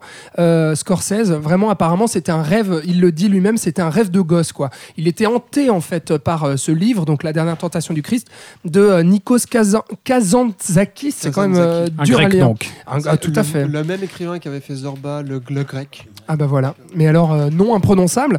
Enfin bref, euh, il voulait pas le faire au début. C'est parce euh, que t'es pas grec. mais- c'est ça. Euh, il voulait pas le faire Scorsese du tout euh, au début parce qu'il avait peur en fait des, des réactions euh, face à ce film qui était hyper, je veux dire hyper subversif dans ce qu'il abordait. Euh, il y avait vraiment une controverse énorme. Il se sentait pas prêt pour ça. Et puis quand même, en 1983 justement là, il y a eu Taxi Driver, il y a eu Raging Bull, etc. Là, il se sentait un peu plus en confiance à ce moment-là. Alors il a demandé à la Paramount euh, qui, a refusé de le financer, hein, qui, qui était trop frileuse. Puis ensuite il y a eu Universal et après il y a eu plein de démêlés. Je vais vous les passer parce que personne voulait financer le film à part à un moment donné. Il a même fait appel à la France. Il y avait à l'époque le ministre de la Culture Jack Lang euh, qui avait euh, donné un petit financement. Puis finalement, des groupuscules extrémistes catholiques étaient montés au front pour dire mais c'est un scandale que l'argent public passe dans un film comme ça. Enfin bref, c'était une galère totale, un chantier pas possible. Euh, donc ça aura mis jusqu'à 1988 pour arriver euh, sur les écrans. Pourquoi? Parce que la controverse, elle est là. Ça désacralise complètement en fait le mythe euh, de, de Jésus-Christ, parce qu'on explore l'homme déjà davantage que le surhomme, et puis ça réécrit la Bible et les testaments. En fait, il y a- y a une interprétation totalement libre. C'est un peu Man of Steel avant l'heure, en fait. Mais c'est vrai. oui, oui, alors quelque part. Non, mais c'est vrai, c'est-à-dire que euh, là, on part du principe, donc comme le livre, euh, que Jésus aurait abandonné son rôle euh, donc de, Messie et puis qu'il aurait échappé à la crucifixion, puis ensuite fondé une famille avec Marie-Madeleine et devenu charpentier pour finir ses beaux jours jusqu'à mourir de vieillesse. Donc là, vous imaginez bien les, les- les- les- catholiques traditionnels qui sont montés au plafond. Et puis on a aussi le fait que Judas n'aurait pas trahi Jésus, mais ce serait Jésus qui aurait demandé à Judas de le dénoncer à Ponce Pilate. Enfin bref, film Ce ultra qui a été, controversé. euh, finalement, euh, je crois, mais je ne suis pas sûre, ce qui a finalement été prouvé en trouvant le testament de Judas Ah oui, finalement. le- en 2010. Euh, ils ont retrouvé le testament de Judas. Là, je vous fais un petit cours d'histoire, mais ils Oui, ont retrouvé le testament de, religion. Judas euh, et puis qui a été analysé par un, un spécialiste hiverdonois, non mais autour d'Yverdon Neuchâtel, qui est spécialisé dans l'écriture copte.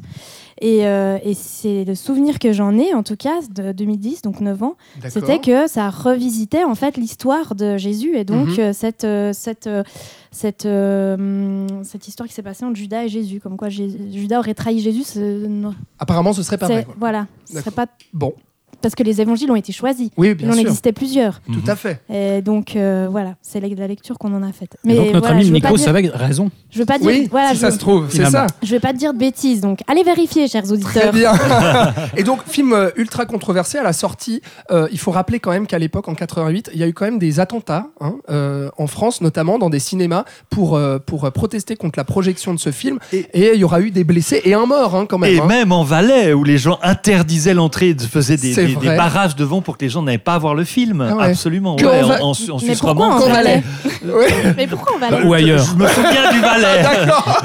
Je me souviens pas des autres cantons autour, mais je me souviens du Valais. Je me souviens que ça avait été très compliqué au Ah, niveau de l'exploitation du film par rapport à ça. Bon, et puis on peut, on peut, on peut imaginer hein, pourquoi Scorsese était habité par euh, ce livre et avait envie de le retranscrire. Parce que Scorsese, déjà, avec, avec son éducation catholique, et puis lui qui a voulu être euh, euh, prêtre à un moment de sa vie, puis qui a été renié quelque part, hein, euh, rejeté euh, par l'Église. Donc là, il était, lui, intéressé à, questionner la foi de manière frontale, à questionner le mythe, la soumission à Dieu, puis la rédemption, euh, thème finalement qu'il explorera également en 2016 avec, euh, avec Silence sur ces prêtres catholiques qui tentaient de protéger les résistants catholiques au Japon.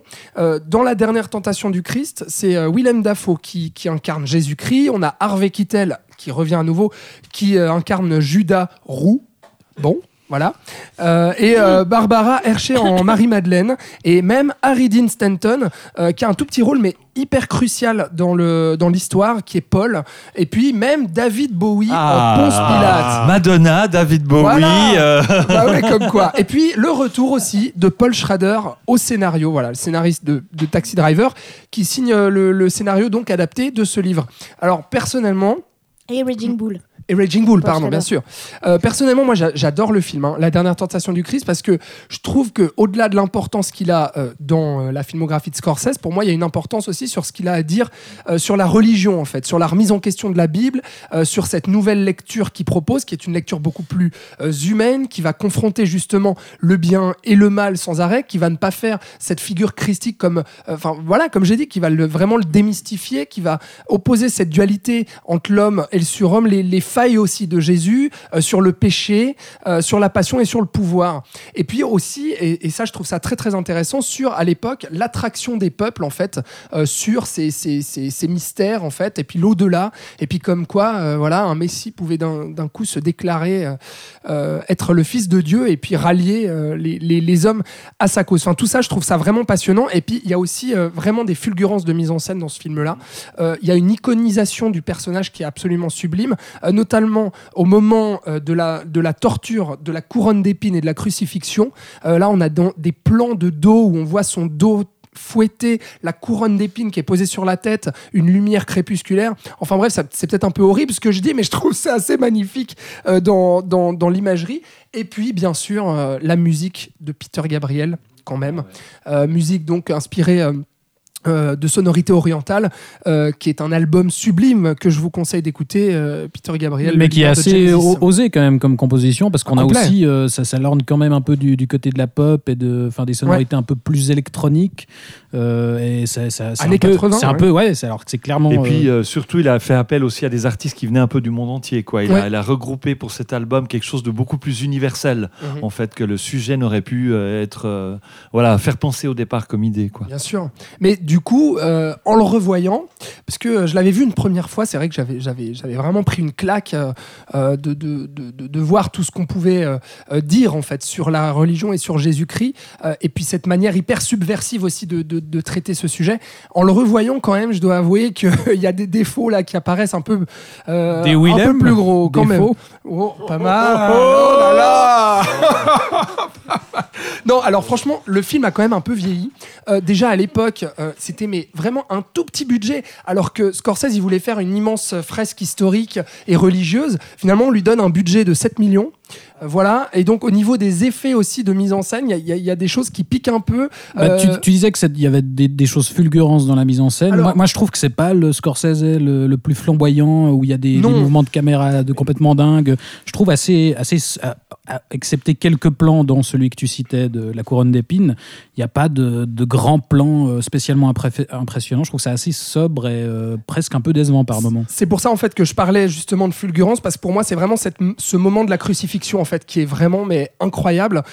Après, euh, c'est vrai qu'il faut reconnaître quand même que déjà euh, tout le début, enfin la, mise en place du sujet et le traitement du sujet fait un peu plan-plan. Il y a beaucoup de dialogues euh, un peu posés, etc. Et comme tu dis, hein, au niveau de la mise en scène, c'est aussi très sobre, très posé.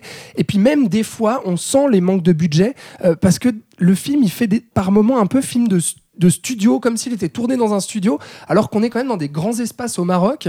Et ça manque en fait d'une vraie dimension à l'image, parce qu'on est vraiment centré un peu sur des personnages euh, qui discutent entre eux, etc.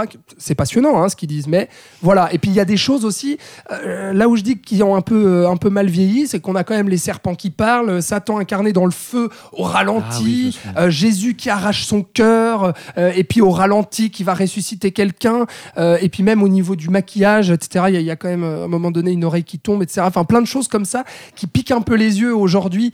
Il y a Euh, quelques effets qui, comme la musique, sont très euh, si, Kitsch, marqués euh, années 80. Ouais, Bon, ça, à part clair. ça, il a dit qu'il aurait voulu deux semaines de plus de tournage et deux mois de plus de montage, et puis qu'en le revoyant, Ah ouais. il y a plein de choses qu'il aurait enlevées. Ouais, non, c'est Ouais. clair. Mais ça reste euh, justement un, vraiment un très très gros morceau euh, et un film très important euh, dans sa filmographie. Quelqu'un veut dire un mot sur la dernière tentation du Christ Moi, j'aurais une question, donc vas-y, Florian, plutôt. Alors, euh, au niveau de ces films religieux, donc La dernière tentation du Christ, Kundun et Silence, Ouais. je trouve que dans les trois cas, euh, il se fait bouffer par son sujet, comme s'il en avait peur, comme si c'était trop grand pour lui. Je trouve que ce que tu viens de dire sur, la, sur ce film-là est aussi valable pour Kundun et pour Silence. Et j'ai l'impression qu'il il a cette envie, et c'est toujours des films qu'il a mis longtemps à faire. Parce qu'il a toujours envie, comme tu viens de dire, de faire une grande fresque, Mhm. d'avoir les moyens, d'avoir du temps et tout. Euh, Silence, c'était 12 ans, je crois. Euh, Kundun, je me rappelle Oui, plus oui, combien pareil, de temps ouais, est-ce ouais. qu'il a mis à monter le projet. Ouais. Et quand Non, il le Kundun, c'était rapide, mais, mais mais Silence, t'as raison, c'est un projet qui a mis hyper longtemps à se voilà, et je concrétiser trouve aussi. que les mêmes défauts arrivent, c'est-à-dire qu'il n'arrive pas à saisir comme il voudrait, ou peut-être qu'il n'arrive pas tout court. Mm. Je sais pas, enfin, tu vois, je sais pas dans sa tête. Mais euh, dans ces trois films, j'ai toujours l'impression que le sujet est beaucoup trop énorme pour lui et qu'il n'arrive pas à gérer ça. Contrairement à un genre, à un genre David Lean ou alors euh, Be- Be- Bertolucci, qui eux ont réussi et on sent. Euh, Enfin, Kundun, on sent vraiment euh, le, le- le dernier empereur de Chine, enfin l'influence qu'il a mm. eu dessus, enfin tu vois. Et, euh, et je trouve ça, je trouve ça dommage. J'aimerais bien qu'un jour il fasse une fresque historique comme il voudrait en faire, mais c'est peut-être ce qu'il a fait avec Irishman, je l'ai pas vu. Mais c'est Oui, mais aussi qui est un peu pas un euh, comme ça. la religion de manière frontale, voilà. quoi. Et du coup, c'est c'est vrai ce que tu dis. euh. C'est c'est des défauts que j'ai retrouvés dans ces trois films-là et à des époques en plus assez différentes. Enfin, Kundun et La Dernière Tentation, je crois que c'est quand même assez proche. Ouais. Mais dans Silence, j'ai vraiment été là, euh, merde quoi. Enfin, Moi, il j'adore les- Silence il aussi. se- hein. Il se prend les pieds dans le tapis de la même façon qu'avec la dernière tentation du Christ. Ouais, mais je vois ce que tu veux dire parce que peut-être il y a ce côté euh, justement euh, un peu le, le- le- le mythe auquel il touche comme ça du doigt, euh, alors qu'il arrive beaucoup mieux à parler de religion à travers ses films de mafieux, quoi. Voilà, alors que là, Mais même, là, mais voilà, je parle ça vraiment dépasse peut-être un peu. de faire le film, d'un Oui, point oui. de vue visuel plutôt qu'un d'un point de vue écriture. D'accord. Ouais. Ok, Charlotte. parce que euh, en fait, ma question rejoint exactement ta réflexion. C'est beau. C'est magnifique. Ah hein. ouais, c'était ma question. Est-ce que euh, quand tu parles d'une désacralisation de Jésus, etc., est-ce que c'est une désacralisation de sa, de son, de sa, de sa culture, enfin de son, ses connaissances du christianisme, du catholicisme qui était qui était pratiqué chez lui hein, et qui fait partie intégrante de sa vie et de sa vie de famille euh, à Scorsese donc? Mhm. ou est-ce que c'est euh, donc une désacralisation de cette culture du catholicisme, mais donc aussi Ah de bah. l'interprétation des évangiles, ou une réelle désacralisation de la figure de Jésus. Parce que si on s'intéresse aux évangiles, si on va dans les textes, Jésus n'est absolument pas décrit comme, alors euh, j'ai pas lu la Bible de A à Z, mais n'est pas décrit comme, euh, comme un messie. Lui-même, si on s'intéresse au fait de Jésus, c'est un non-violent qui rallie, euh, qui rallie euh, euh, quantité de personnes différentes, de milieux différents, de classes sociales différentes, qui prône une égalité, et puis, mais qui ne se déclare pas fils de Dieu. Lui, Jésus. Mm. C'est justement ce qui va l'emmener, c'est ce pourquoi Judas va le, va le trahir, c'est qu'il dit, voici mon pain, voici mon sang, et donc il, il- il- donc il y a profanation. Donc on doit le, on doit le dénoncer. Mais euh, c'est donc ma question, elle est réelle, et donc elle rejoint également ta, ta, ta, ta, Réflexion. réflexion, c'est que finalement, ce sujet qui est peut-être trop gros pour lui, c'est aussi parce que c'est un sujet qui le tient énormément à cœur. C'est Bah, quelque sûr. chose qui fait partie de ses fondements en tant Mm. que personne, en tant qu'être humain. C'est quelque chose qui l'interroge régulièrement. Et donc quand c'est en filigrane ou quand ça justifie des actions de mafieux qui est un monde dans lequel il a vécu mais pas frontalement il a vécu parmi les mafieux euh, dans, dans son quartier d'Italie Italie sans faire partie des mafieux. Par contre la religion catholique ça fait partie intégrante de la culture italienne et de, de sa famille à lui. Mm. donc euh, c'est peut-être aussi ça. Et on parle beaucoup des films thérapeutiques. Ça reste un artiste. Pour moi ça rentre clairement là-dedans. Il faut pas oublier non plus qu'un artiste euh, se, se dévoile par ses œuvres, se questionne et puis se, se, se pro- provoque, déclenche des réflexions. Mais Sortez vos stylos, vous avez 4 c'est- heures. mais c'est vrai qu'il est, c'est vrai qu'il euh, Non, mais c'est. Moi, je trouve que avec ce qu'on vit oui. aujourd'hui dans le milieu du cinéma, c'est hyper important. hein. C'est comme si on disait à, à Victor Hugo, non, pas à Victor Hugo, à Vincent Van Gogh, ah, mais arrête, c'est pas parce que tu vas te suicider demain qu'il faut peindre comme ça. non, mais c'est vrai. J'ai rien compris là. Non, mais, mais c'est vrai. Il y a un moment où l'œuvre d'un Oui, cinéaste, c'est l'œuvre de sa. C'est lui, quoi. C'est de lui qu'il traite. Ça veut pas dire que ce qui- ce qu'on voit, c'est la réalité. Et c'est pour ça Mais que justement. une- Mais- mais alors, c'est une réflexion et c'est une réflexion sur le catholicisme. Mais mais c'est étonnant Son parce que catholicisme. pour, pour moi, j'ai j'ai l'impression, je, re- je vais rejoindre un peu Florian parce que j'ai l'impression en fait que ce qui est le plus important quand on voit le film, ce qui ressort le plus, ça serait presque le roman plutôt que l'auteur, plutôt que le réalisateur en fait. J'ai l'impression en fait qu'il a pris ce roman, certainement qu'il a des réflexions qui le touchent, qui sont proches de lui, et, et- et- et- mais je pense que c'est vraiment le roman qui prime quand on voit le film. Quoi. Au niveau du, c'est le scénario qui est resté comme ça et qui, qui est le plus important. Je sens pas un parti pris énorme Ouais. de Scorsese par rapport à l'histoire qu'il raconte, ce qui est le cas dans d'autres films. Peut-être une chose quand même qui apparaît. Moi, moi, ce qui m'a vraiment interpellé, intéressé dans cette histoire, c'est vraiment l'idée du Christ qui tout d'un coup euh, dit bon non maintenant la crucifixion vous êtes bien gentil mais non Non, mais- Quoi, je non voilà le fils de je- Dieu, moi, non, non. et qui descend et, et ça je trouvais vraiment que c'était un questionnement intéressant et puis que certainement Scorsese a, a eu envie de, de traiter Ah bien oui, entendu Et si Jésus avait voulu euh, vraiment vivre sa vie d'homme et puis euh, faire un enfant à Marie-Madeleine, quoi. Et, et tout d'un coup aussi reporter, euh, reporter la responsabilité sur les êtres humains, parce que tout d'un coup, il y a quelque chose qui se fait de cet ordre-là. Il y a aussi cette question de l'élévation dont je parlais tout à l'heure, puis dont je vais reparler après, où tout d'un coup, voilà, on atteint un certain statut, on va, puis à un moment donné, c'est peut-être euh, un des seuls personnages chez Scorsese qui à un moment dit non, j'arrête. Ouais. Et ça, c'est assez intéressant. Ouais. Parce que d'habitude, les personnages chez Scorsese, plus ils peuvent, peuvent être flamboyants, plus ils y vont. Quoi. Mm. Et là, c'est peut-être le seul personnage qui à un moment dit non, là, stop. Et Mais pour ça, je trouve que c'est intéressant. Mais du coup, par rapport à Scorsese, il y a une question qui se pose Ouais. peut-être un Ah, petit peu. Le Jésus crucifi- crucifié, c'est une figure euh, hyper présente et ce contre Ouais.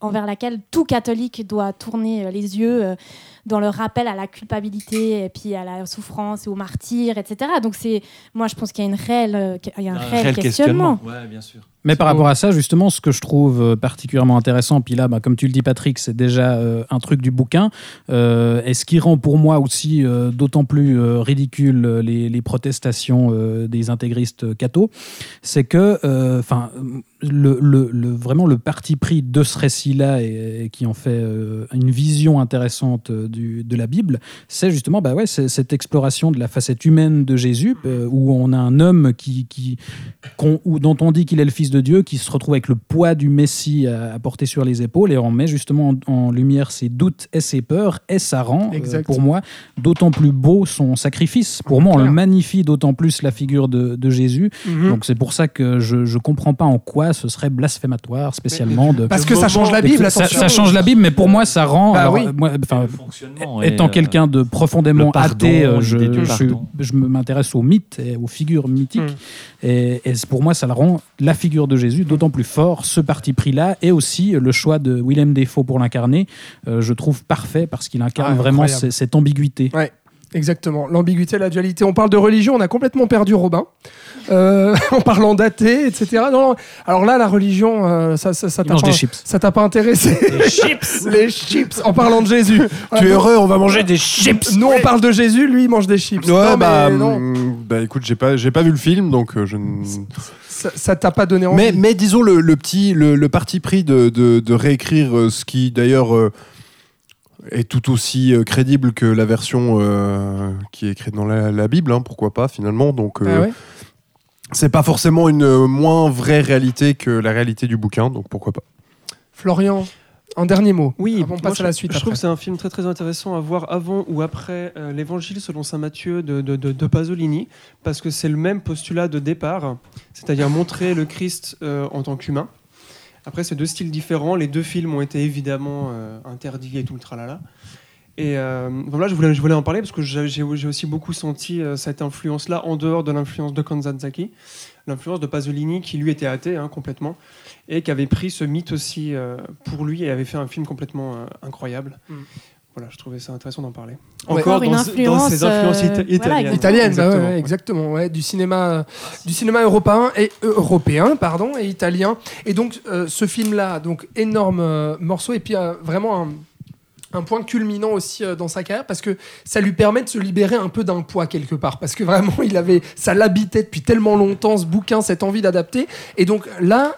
Ça lui permet de lâcher les chevaux, de retrouver une inventivité flamboyante un peu plus que justement dans, dans, La Dernière Tentation, euh, au niveau de sa mise en scène. Et du coup, en 1990, euh, il ouvre la décennie avec ce qui deviendra une pierre angulaire du film de mafieux. J'ai nommé Les Affranchis avec Ray Liotta, Joe Pesci et Robert De Niro. Et avant de remettre, avant pardon, de remettre le couvert en 1995 avec Casino, toujours avec De Niro et Pesci et avec la vénéneuse Sharon Stone. Euh, on va parler de ces deux films qui ont un lien vraiment très étroit avec toi, mon cher Patrick. Un lien étroit dans le temps et puis bah, dans les thématiques. Forcément. Oui, c'est deux films qui sont impressionnants de précision, de vérité, et puis de la façon de décrire le milieu de la mafia. Euh, les Affranchis, donc ça se passe entre 1955 et le début des années 80. Le scénario va suivre Henry Hill, qui est joué par Ray Liotta, qui rêve de devenir gangster. C'est d'ailleurs euh, la célèbre phrase dans la séquence d'ouverture J'ai toujours rêvé d'être un gangster. Et de travailler pour la mafia. Son rêve va se réaliser. Il va commencer à rendre ce qu'on appelle dans la mafia de petits services au parrain local. Puis en faisant équipe avec deux gangsters, Jimmy Conway, qui est interprété par Robert De Niro, et Tommy DeVito, c'est Joe Pesci, euh, homme de main qui plutôt violent, hein, quand Un même, peu. et qui va, d'habitude, qui euh. va obtenir euh, un Oscar pour ce rôle de gangster euh, dans ce film-là. Alors, ce qui m'a frappé au, au début du film, tout d'abord, c'est le point de vue qui est pris par Scorsese. C'est vraiment un point de vue euh, d'un d'un enfant euh, qui est absolument émerveillé par le milieu du des gangsters. Il y a quelque chose de l'ordre de l'image d'épinal du milieu qui est mis en place au départ. Il y a que- quelque chose de l'ordre de la mythologie du gangster, je trouve, qui se met en Ah, place au, début Ouais, du film. Déjà aussi par la reconstitution euh, des années 50 aux États-Unis. Alors tout est Ah beau. ouais. Ils ont des Little magnifiques Italy. voitures, Little Italy. Il y a, il y a des musiques très sympas aussi. Ils ont des super costumes. Il y a des gros plans sur les belles bagues, ce genre de choses. Les chansons aussi. Il y a plein de chansons sympathiques, un peu légères, qui parlent d'amour euh, euh, dans des années 50. Et, et- et je trouvais ça assez, euh, assez étonnant en même temps, comme tu le dis, bah ouais, c'est son, c'est son enfance à lui. Donc il y a quelque chose comme ça qui, est- qui, qui- qui se pose dès le départ. Lui, il disait marrant. que il- justement, il habitait vraiment euh, en face de ces mafieux. Il les regardait Ouais. quand il était gamin par la lui les fenêtre. euh, regardait, quoi. ouais. C'est ça. De Niro va réaliser un film qui est un peu le pendant à, à- à ça, qui s'appelle Il était une fois dans le Bronx, et qui est plutôt assez sympa à avoir en complément, sachant qu'ils travaillaient puis, les deux ensemble, puis qu'ils ont beaucoup évolué comme ça. Je trouve qu'il y a aussi dans le film une espèce de quotidienneté dans la façon de vivre des gangsters. Il y a beaucoup de scènes euh, très quotidiennes euh, et une espèce de légèreté quand même. Dans, Beaucoup de scènes de et bouffe. Et beaucoup de scènes de bouffe. Bah si, il faut manger. Euh, Il y, a, il y a de l'humour, il y a des musiciens, il y a des chanteurs, euh, il y, a, il y a des choses comme ça, des chansons légères, du romantique. Et puis alors, la scène qui m'a le plus amusé à ce niveau-là, euh, c'est la scène de bouffe en fait avec la maman de Scorsese qui joue un des personnages dans le film. Et en fait, les, les gangsters, ils ont quelqu'un de mort dans le coffre de la voiture. Et sur le trajet, ils s'arrêtent pour venir bouffer des pâtes chez la maman avant d'aller euh, enterrer l'autre gars. Voilà, donc il y a une espèce de légèreté vraiment qui se, qui se dégage aussi du film. Euh, Mais ça ça- n'empêche pas ça que les, euh, séquences de, de violence ou de drame vont être quand même bien, bien présentes et bien fortes quand même. Mais ça rejoint, pardon, mais ça rejoint ce qu'on disait tout à l'heure sur le, le côté très documenté de Scorsese. Ouais. C'est-à-dire que ça n'a rien à voir avec le parrain, avec Scarface ou. Enfin, on est, on est dans ce côté euh, quotidien avec des scènes de la vie quotidienne, avec des mafieux qui vont boire des cafés, qui vont euh, manger des pâtes chez la mama parce que c'est la famille italienne. Enfin, c'est c'est- du coup, ça rend le, le truc très fun et, et finalement euh, assez véridique. Et, et ce que tu dis finalement dans la légèreté, etc., dans cette scène avec le, le cadavre dans le coffre, finalement on voit que ce film-là aura influencé Tarantino hein, pour, euh, Aussi, pour faire. voilà, exactement, Un lien. exactement. Et puis après, alors j'ai été chercher la définition d'affranchi euh, euh, pour, pour voir un petit peu les, les Ah, comme sens quoi, que vous pouvait- voyez, je ne suis pas Oui, la seule. d'ailleurs, je me Ça suis donne des idées, Non mais hein, ça m'intéressait, ça. Alors Est-ce que tu as fait un affranchi- tableau aussi, Patrick y a, y a- il y a- non, pas de tableau. Il y a, un- y a une, une utilisation en argot qui appartient à un milieu et on observe les règles, ce qui me semble être as- assez intéressant par rapport au milieu de la Et mafia, c'est vrai, ouais. mais aussi quelque chose d'assez contradictoire par rapport à la définition familière qui manifeste une indépendance absolue à l'égard des conventions morales et sociales. Et ça, je trouve que c'était vraiment très intéressant par rapport au système mafieux qui fonctionne complètement en dehors de la société, Mhm. hein, de manière criminelle, en dehors des lois, mais qui en même temps va établir ses propres lois. Et puis ça, c'est quelque chose qui est vraiment intéressant aussi par rapport à, à, à Scorsese, que ça met en place aussi la notion de la moralité, euh, qui peut être toute relative suivant le milieu dans lequel elle est appliquée et comment on décide de la- de l'appliquer. et puis, euh, je trouve que ce film et Casino met en scène des, des- des personnages qui veulent euh, changer par rapport à leur situation, en tout cas évoluer par rapport à leur situation de Mm. départ, et puis euh, de manière un petit peu mégalomane, il faut bien le dire. Ah bah quoi. ça, il y a un truc où on, on veut devenir euh, meilleur, plus fort, surtout plus riche, parce que je trouve que euh, la façon de dépeindre ces milieux, on a des, des, hum, une, une réussite qui se fait surtout matérielle. Et, et du coup, voilà, c'était intéressant. Par rapport à quelque chose qui est cité et qui est dit et dans Casino et dans Les Affranchis, c'est-à-dire qu'il y a un refus aussi de la condition euh, du, du personnage ou du, du mec qui a une vie lambda, quoi. Le truc où tout d'un coup on se Mm. dit non, mais voilà, métro boulot dodo, c'est nul. Nous, on était des stars, on avait de l'argent, on voulait ça. Donc il y a vraiment cette chose-là qui était assez intéressante quoi, Mhm. dans, dans, dans, dans, dans cette définition-là. Et puis après, on tombe sur Casino, du coup, qui se passe de 1973 à 1983. Par rapport aux dates, c'est intéressant parce que ça pourrait presque être une suite, Ah bah, en fait, ça. de, de- dans le temps, en tout cas, des affranchis. Ça se regarde limite comme ça aussi, un peu, je trouve. hein. Bah, Il y a les mêmes acteurs. Alors, euh, déjà, Alors, il y a ouais. plein de choses qui, qui relient les films. C'est vrai qu'il y a les mêmes acteurs, il y a la même peinture du milieu de la mafia, il y a le même traitement avec une séquence d'ouverture aussi au départ. Euh, il y a la même façon de filmer avec à la fois par- parfois un montage très rapide et puis tout d'un coup des grands plans séquences euh, où par exemple dans Casino on flotte dans ces salles, on est sur les tables, on passe comme ça, on suit les personnages. Dans, dans Les Affranchis aussi, donc Ah il y a bah, beaucoup de similitudes. Les Affranchis, il y a cette fameuse scène, ce fameux plan séquence qui rentre dans ce restaurant et Ouais. qui nous présente en fait tous les personnages et leurs Qui fonctions. ont tous des têtes les plus incroyables les unes que les autres. Ah bah ouais, Ah. alors ça. Et puis la voix off, bien, bien entendu, qu'on retrouve aussi dans les deux films. Et puis, Mhm. euh, et puis plusieurs narrateurs qui prennent en charge cette, euh, cette voix off aussi. Euh, le, le scénario de, de Casino se passe à Las Vegas, principalement dans le casino Le Tangier. Ça tourne autour de trois personnages. Euh, Robert De Niro incarne le spécialiste des jeux, directeur du casino. On a Ginger McKenna qui est incarnée par Sharon Stone, Golden Globe de la meilleure actrice. Ouais. Tout le monde a pensé qu'elle allait avoir l'Oscar, mais elle se l'est fait piquer par Suzanne Sarandon. Ah là là. Une arnaqueuse virtuose et séduisante vrai qui va devenir la hein. femme de Nikki. Elle est, elle est superbe. En tout cas au début, Euh, pas, pas tout le long, mais Elle voilà. Elle devient bien, un oui. peu compliquée à gérer quand même. Et puis euh, Nikki Santoros, c'est euh, c'est l'homme de main de la mafia qui est de nouveau incarné par Joe Pesci dans un personnage où on est vraiment très proche du personnage qu'il incarnait dans. euh, dans, euh, dans Les Affranchis. Maintenant, dans Casino, il y a quelque chose qui est placé dès le départ et puis qui va l'emmener ailleurs. Enfin, en tout cas, les enjeux vont jouer ailleurs que dans Les Affranchis. C'est l'amour, la relation euh, amoureuse et euh, la confiance qui peut en découler ou pas. La première phrase de, Casino, c'est vraiment euh, j'ai cru que je pouvais avoir confiance parce que l'amour était là, etc. Et, tout. Et donc du coup, on va partir sur un film qui va être plus dramatique, moins cette légèreté dont on parlait tout à l'heure. Bah, dès le départ, on pose aussi la chute parce que ça s'ouvre sur l'explosion de, de la voiture. Oui, mais on ne sait pas trop pourquoi ça explose On et on est pas un trop. petit peu surpris mais quand on même. annonce déjà qu'a priori ça va voilà. se terminer. Absolument. Donc il y a- il y, a cette chose-là qui se met en place. Ce qui est intéressant, c'est que cette histoire d'amour qui va être un petit peu au centre du film, elle est mal barrée dès le départ. Parce qu'en fait, on va faire un contrat, non pas sur l'amour, mais Mm. du style. Je te donnerai suffisamment d'argent pour que tu puisses subvenir à tes besoins jusqu'à la fin de ta vie.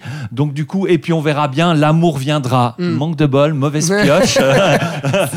Ça va, ça va pas se passer comme ça. Et je trouve qu'après, euh, la façon qu'a Scorsese de dépeindre cette relation d'amour impossible, en fonction du, de, de la manière dont chaque personnage euh, fonctionne dans ce milieu du casino, est très intéressante et très subtile, quoi. Impossible et toxique. Et, et Ah. toxique, et oui, et surtout malheureuse et très triste. C'est-à-dire qu'on on a quelque chose, on se dit qu'il y a un énorme gâchis. Et tout le film, moi, le sentiment que j'avais à la fin du film, c'était d'un énorme gâchis par rapport à, Ouais. à- à des choses qui étaient possibles.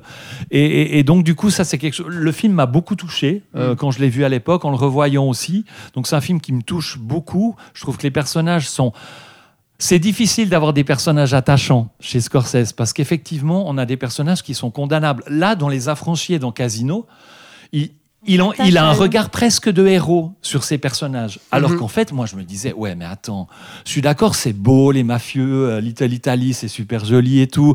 Ah, Casino, qu'est-ce Bon, qu'elle est euh, belle, machin. C'est quand même euh, très désenchanté. hein. Ça, ça se termine sur euh, quand même Oui, une oui, aussi. des, des, bri- des- Absolument, des absolument. qui se.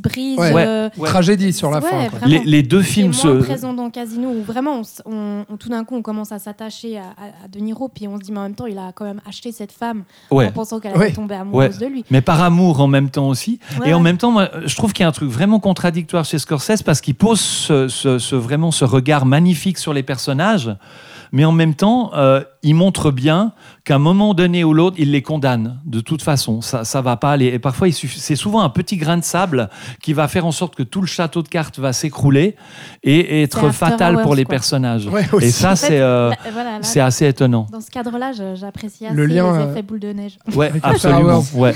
Qui Ouais. d'autre Un mot sur euh, les affranchis Casino?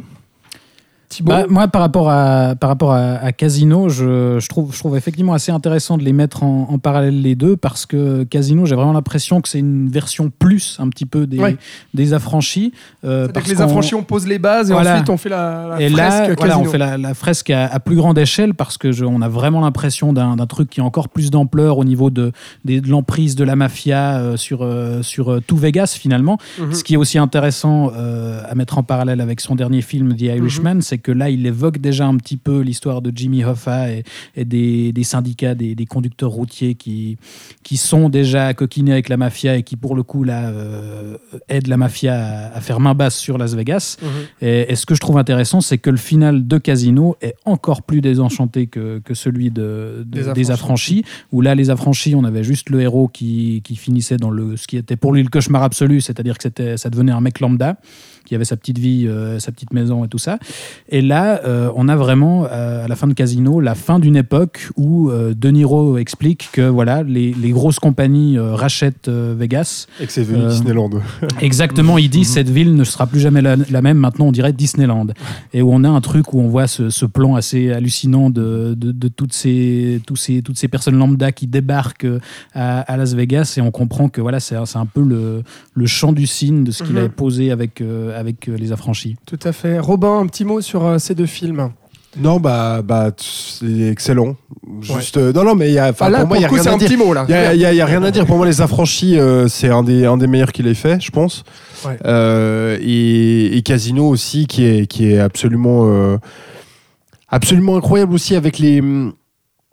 Avec les limites, je trouve, de, de- de- les limites en fait de ce qui peut être moral ou pas. C'est-à-dire qu'effectivement, alors là, ils sont à Las Vegas, donc ce qu'ils font n'est moralement, voire légalement, pas très, euh, pas très, bah, pas très légal, on va dire. Et que je pense que s'ils étaient dans une autre ville que Las Vegas, ce serait différent. Bah, il dit bien Las Vegas lave les types comme nous Voilà, c'est ça. Et ce que je trouve aussi intéressant, c'est que tu as cette, euh, cette couche qui est là, de se dire, ben, c'est Las Vegas, on est dans un monde un peu différent, donc les règles sont pas les mêmes, on joue pas au même jeu. Et du coup, ça fait une sorte d'ambiguïté qui je trouve est assez intéressante parce que euh, justement, tu vois ce De Niro, tu vois qu'il fait des fois un peu euh, n'importe quoi avec sa femme, avec Sharon Stone et tout ça. Mais de l'autre côté, tu te dis, bah, il profite un petit peu d'un. Voilà, d'un d'un- Ouais, endroit où les, les règles sont un peu différentes et qu'il Mhm. a joué au jeu avec des dépipés. Puis voilà. Mais, donc ça, je trouve assez intéressant. Est-ce que Charlotte ou Florian aimeraient rajouter quelque chose avant qu'on passe euh, Moi, à un sur- autre film, sur la Charlotte voix off, Rapidement. Tu parlais de la voix Ouais. off, justement. Je trouve qu'il y a une utilisation de la voix, de la voix off très intelligente. On a, en fait, en tant que spectateur, on a l'impression que, les, enfin, que les, les personnages sont en train de nous raconter l'histoire qu'on visionne. Ouais. Ils ont un regard euh, omniscient dans le sens qu'ils sont aussi au courant de ce qui va se passer. Enfin voilà, c'est un conte. On nous raconte une histoire jusqu'au moment où, euh, en fait, cette voix off s'arrête parce que la- le personnage est pris dans les filets d'un piège euh, narratif auquel il ne s'attendait absolument pas. Et donc la voix off se stoppe. Et là, en tant que spectateur, on se rend compte en fait qu'on avait que les personnages eux-mêmes n'avaient finalement aucune emprise sur ce qui était en train de se dérouler. Et, euh, et euh, d'où le, le- le final également flamboyant pour De Niro, qui, voilà, qui nous surprend, mais qu'on accepte parce qu'on se dit, bah, au final, c'est peut-être c'est peut-être pas la, la réalité et c'est finalement ça on nous, on nous emmène sur une fausse voie Patrick. Il y a quelque conclusion. chose de nouveau pour conclure par rapport à, à ça et par rapport à la, à la chute ou la, la fin de cette espèce d'élévation voulue par les personnages de Scorsese qui va mal se terminer.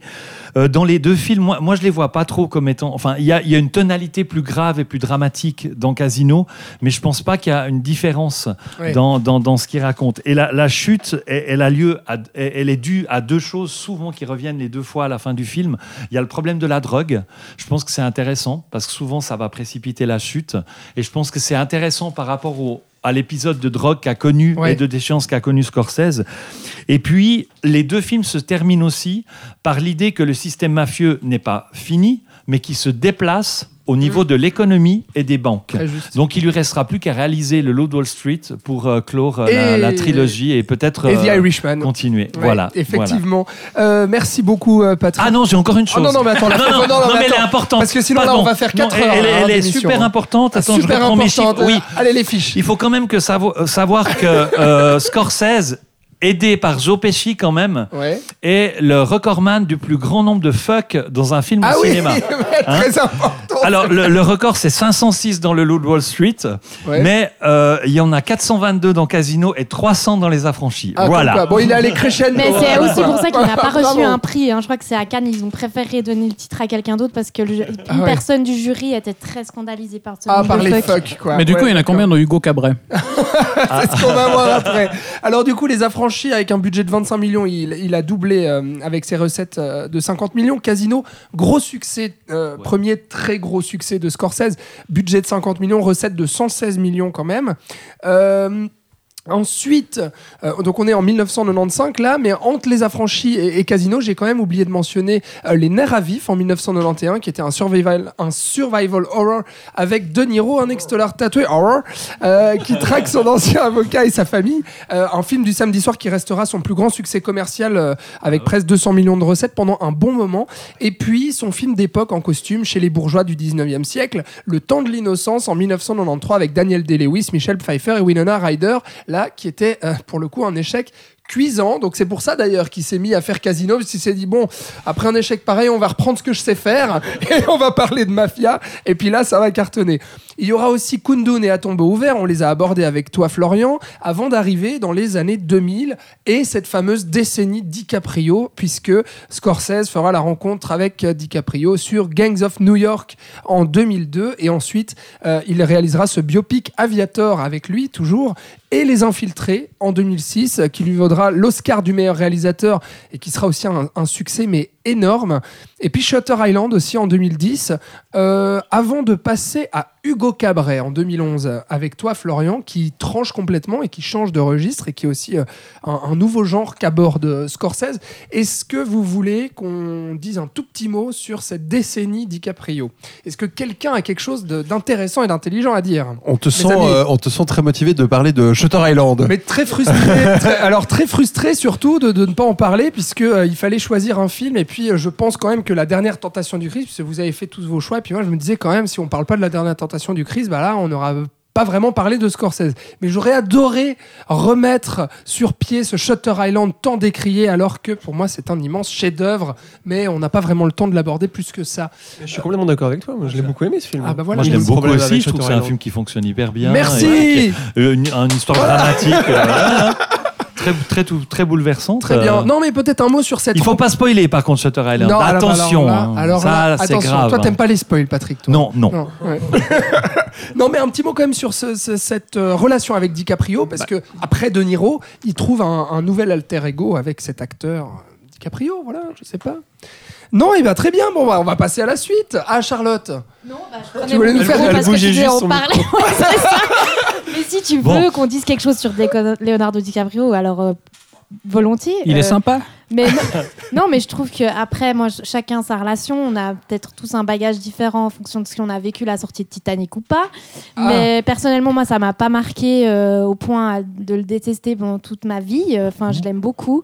Je trouve que c'est un acteur Qui le déteste? Non, mais euh, je sais, je sais pas. euh, Il y a des gens, Euh, Alexandre, figure-toi. C'est pas non, vrai. mais je trouve que À la fin de Titanic, je pouvais pas le blairer. Oh, mais Robin. Ouais, non, mais parce que c'est vrai, on, il- voilà. Bref. Ouais. Je sais qu'il y avait des gens qui, ont, qui en avaient vraiment marre d'en entendre parler de Leonardo DiCaprio, mais moi je trouve que c'est un acteur qui sait se réinventer et puis Scorsese euh, le, di- le, le dirige euh, magistralement. Il, est, il atteint des limites dans son jeu qui sont incroyables. Et puis dans chaque film dans lequel il joue avec Scor- sous, sous- sous la plume de Scorsese, et ben euh, c'est toujours euh, comme, comme dit de, de Niro, on, ex- on explore des nouvelles facettes Ouais. du personnage et, du, et, du, et de l'humain.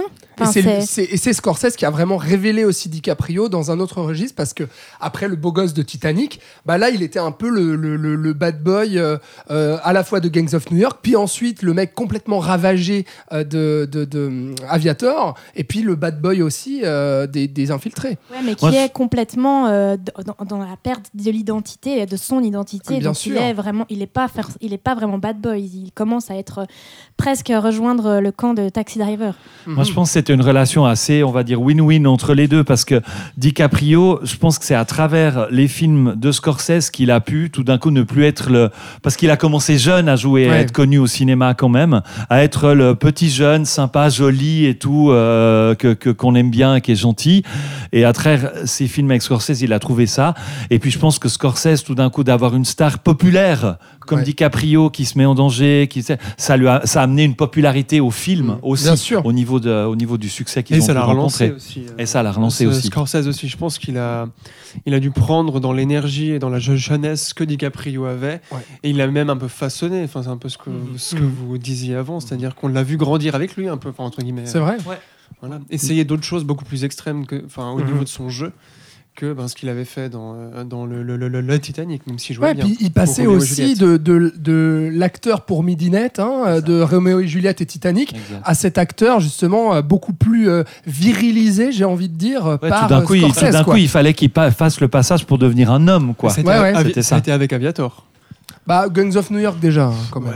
Ouais. Bon, ok. Ça l'a déjà bien lancé, mais, mais, mais, mais oui, pour le coup, je trouve que ça a été vraiment une, une très belle rencontre pour, pour tous les deux parce que c'était son nouveau euh, De Niro à l'époque. Et voilà, il lui a offert parmi ses plus beaux rôles, je trouve, avec des, des héros euh, complètement euh, névrotiques aussi, comme, euh, comme le sont la plupart des personnages incarnés par, par De De Mhm. Niro. Mais, mais où il, y a, voilà, il a vraiment trouvé, je pense, l'acteur qu'il lui fallait pour ces personnages-là à cette époque. Et, et c'est, je trouve, les- le début des années 2000, une assez belle décennie pour, pour Scorsese. Ouais. Vous voyez que vous avez des choses à dire finalement sur, sur DiCaprio et Scorsese.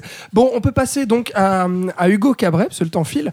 Euh, en 2011, c'est Florian qui va nous parler d'Hugo Cabret. Scorsese, à ce moment-là, là, il surprend tout le monde, hein, parce qu'il adapte, euh, après avoir fait, euh, après avoir cartonné aussi avec Les Infiltrés, etc., en revenant à ses films un peu durs de mafieux, là, il adapte un livre pour enfants, L'invention de Hugo Cabret de, de Biran Selznick. Brian Selznick. Brian Selznick. Il faut lire les lettres dans le bon Oui, ordre. les lettres dans- bah ouais, ouais, non mais là je commence à fatiguer, hein, vois-tu.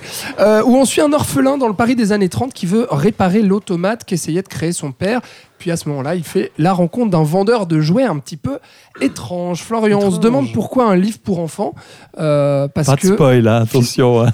Bah si, évidemment. Non mais c'est vrai, Non, on, mais on- on on- peut pas parler de. on on se pas. demande pourquoi. Alors, et bah, finalement, c'est une raison parce assez que, simple. Et comme ça arrive à pas mal de réalisateurs, enfin de réalisateurs qui font des films sérieux, au bout d'un moment ils se disent ah mais j'aimerais bien qu'il y ait mes enfants qui puissent voir. Oh là là. Non mais Ah ouais, alors là le jugement quoi.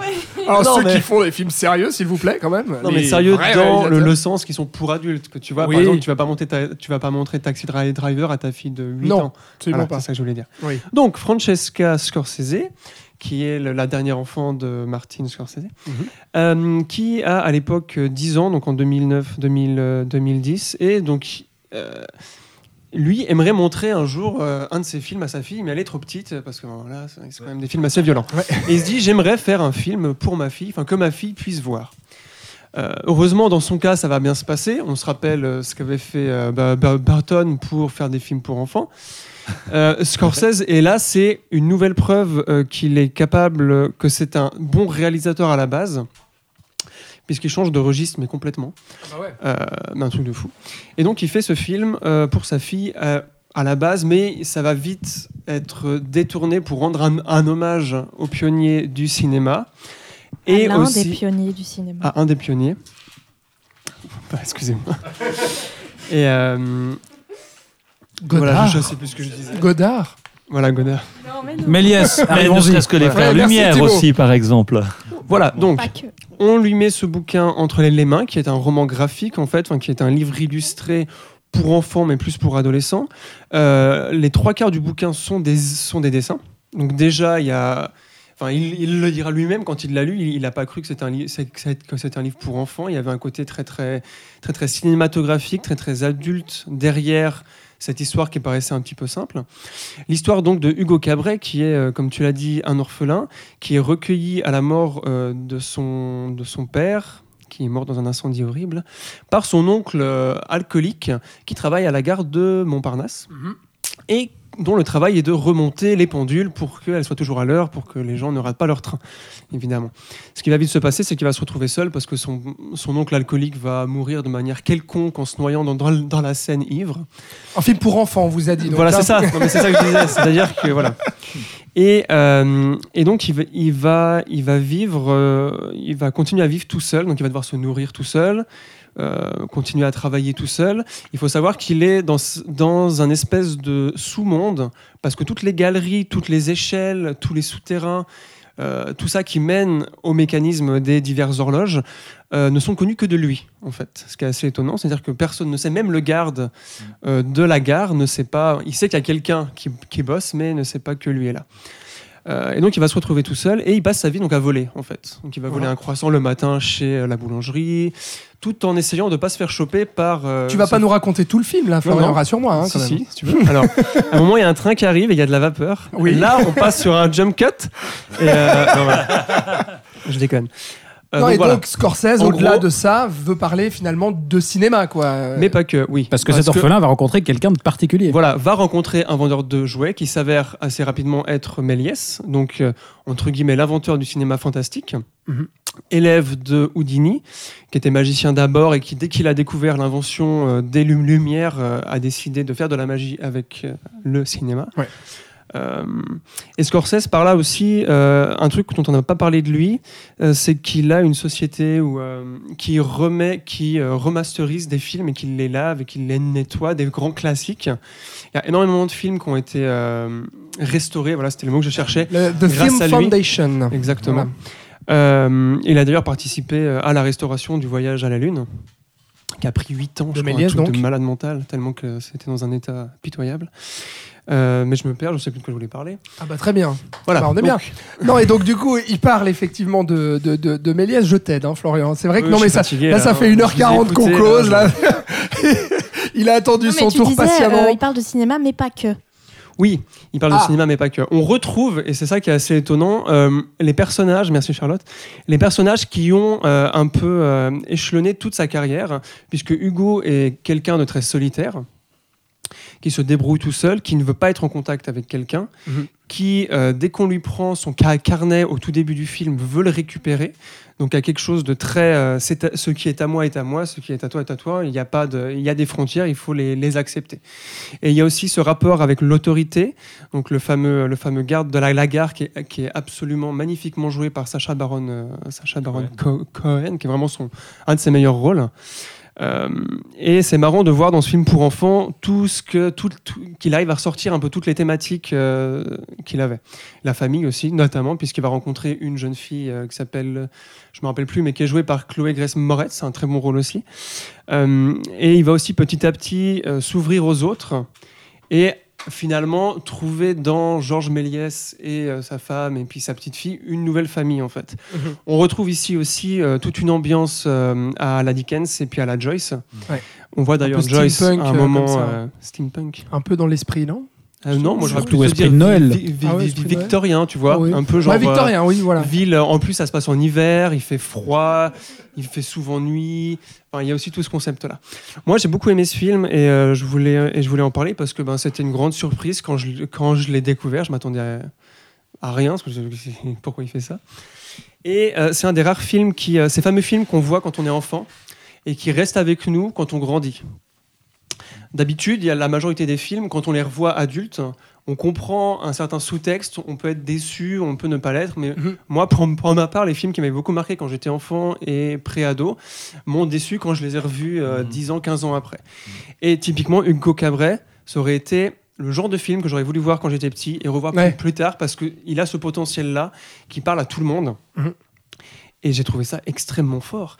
Et qui, et qui sortent de, tout, euh, de toutes ces tonalités, de tous les genres qu'il fait d'habitude pour faire un film entre guillemets pour enfants. Mhm. Et qu'il arrive à nous sortir pour moi un de ses meilleurs films. Notamment au niveau de la mise en scène. C'est le premier film qu'il fait euh, avec une caméra digitale et en 3D. Ouais. Il y a aussi un parallèle avec le fait qu'il parle de Georges Méliès qui a inventé voilà, tout ça.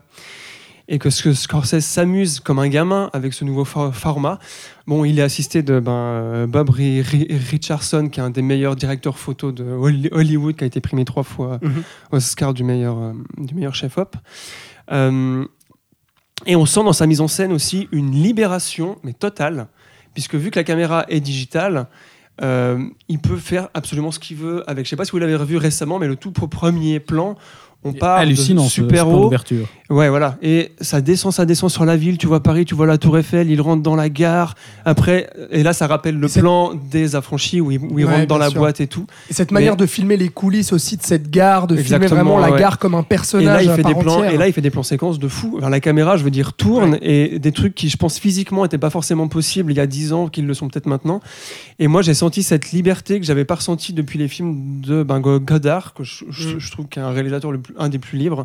Dans ce film de Hugo, Hugo Cabret, j'ai senti Scorsese s'amuser, faire ce qu'il voulait faire. Comme un gosse, quoi. Et sans aucune contrainte, puisqu'il avait un budget entre 150 millions et 170 millions de Ouais. dollars, ce qui est quand même euh, assez gros euh, il y a genre 10, 10 ans. Malheureusement, le film euh, a rapporté que 15 millions. C'était un four, euh, un four commercial. Ah non, moi j'ai euh, 185. mais Alors ça, c'est peut-être 185, le... mais voilà. c'est peut-être le chiffre aux la- États-Unis, La, toi, qui soustraction, ça fait 15 mi- millions. Oui, ah pardon, merci. Pardon. Oui. Oui, il a rapporté 100 185 millions, mais sur un budget de 170. Ouais, c'est pas grand-chose, hein. Quand, Mm, quand tu fais un film hollywoodien. Absolument. N'empêche, c'est c'est le film qui lui a rapporté le plus d'Oscars, puisqu'il en a eu 5, même Mhm. si c'est les Oscars techniques. Euh, et qui lui a rapporté, je crois, le Golden Globe du Tout meilleur réalisateur. Tout à C'est fait. ça? Euh, voilà. Pour moi, c'est un film très particulier parce que c'est un film qui me, qui me ramène en enfance, tout en gardant ma conscience adulte euh, raisonnée, en fait, où je Mhm. peux comprendre Mhm. ce qu'il me raconte à tous les niveaux. Ouais. Et vraiment, euh, j'ai trouvé ça sublime. Absolument. Je plus sois les, les autres. euh, que- Quelque chose à rajouter Rapidement. Ouais, hein. bah, je, je peux que plus soyer effectivement. Enfin, euh, pour moi, c'est c'est vraiment un, un- un très grand film euh, de cinéphile pour le grand public. C'est-à-dire qu'il y a vraiment un hommage, mais euh, bouleversant, je trouve, à, Méliès qui est rendu. Que Méliès, qui, on le rappelle, a, été, euh, a fait faillite, a été complètement oublié, et c'est euh, son retour, que, sa redécouverte que raconte le film. Comment on va aller rechercher ce vieux monsieur qui a été oublié et comment on va lui rendre hommage. Et je trouve ça très touchant que finalement il rende hommage au pionnier du cinéma, à ce cinéaste qu'on considère souvent comme l'inventeur du trucage, Mhm. avec les dernières technologies. C'est moi une des meilleures utilisations de la 3D que j'ai vu au cinéma. Bah ouais. Cameron a dit la, la même chose. Il Je, me souviens encore en- de ce plan d'ouverture 3D au cinéma avec les lunettes 3D. Enfin, c'était c'était dingue. Et, et- et c'est euh, ouais un, un film de Noël euh, virtuose, je trouve. C'est- on peut le montrer absolument à tout le monde. C'est un film pour enfants parfait, euh, mais qui voilà qui, qui sous prétexte que c'est pas que c'est un film pour enfants ne joue pas la facilité. Et il y a des trucs absolument hallucinants en termes de mise en scène, je trouve. Et euh, voilà pour dire qu'il s'essaye euh, à ce genre-là, je trouve que il file une Et des changements de ton, de euh, action, aventure, humour, une petite romance, euh, des trucs sages. Il y a vraiment de tout. Enfin, c'est vraiment. euh, ouais. Un dernier petit mot, Patrick Charlotte, ou bien est-ce qu'on passe à la suite? Non, moi j'ai trouvé ça, j'ai trouvé très intelligent sa façon de, de se focaliser sur l'enfant et puis sur son, sa recherche euh, de, de lien avec son père autour de cet automate. euh, j'ai, enfin, j'ai plus, plus que, enfin, l'hommage au cinéma est présent et puis je trouve qu'il apporte beaucoup à l'œuvre. Mais euh, ça, ce petit garçon héros de cette histoire, je le trouve euh, très touchant Ouais. et puis. euh, et, hum, et justement, c'est aussi un des peut-être un des thèmes qu'il a lui jamais abordé Scorsese, mais j'avais pas fait le lien en fait avec ce que tu as dit, avec le, le fait qu'on retrouve un peu chaque thématique de, son- de ses films dans Hugo Cabret. Par contre, il ajoute justement le sentiment d'abandon que vécu par le, le petit garçon, abandon, solitude, mais la solitude de l'enfance, de l'enfant quoi, qui n'y peut rien, qui vit ça comme une fatalité. Et je trouve ça très beau. Voilà pour euh, Hugo Cabret. Merci Florian.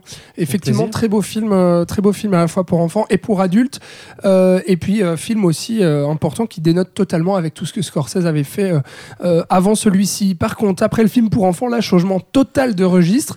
On revient Drogue, à Drogue et prostituée. alcool, prostituée. pouvoir, décadence avec le loup de Wall Street, donc l'ascension vers la fortune d'un courtier en bourse qui a réellement existé. hein. il s'appelle Jordan Belfort incarné par Leonardo DiCaprio, donc qui finira par être incriminé pour escroquerie et criminalité financière. C'est le plus gros succès commercial euh, de Scorsese, avec un budget de 100 millions, il en rapporte quasiment 400 millions, Euh, donc c'est énorme, voilà. Et puis c'est Robin qui va nous en parler. Ouais, Ça, tu, as- arrives au bout là, tu as- de, l'émission. tu as- euh, ouais. Tu es en forme encore? Tu es oui, encore bien avec sûr, bah, c'est clair. Magnifique. Et euh, c'est bien d'ailleurs que tu, que, tu, que, tu, que tu dises que c'est un adapté de- de- d'une histoire vraie, puisque pour la petite anecdote, quand je sortais de la salle de cinéma après avoir vu le film, il y avait un couple devant moi et l'homme disait à la femme, euh, à sa, à sa copine du coup, euh, ah mais c'est pas possible, c'est trop gros, on n'y croit pas.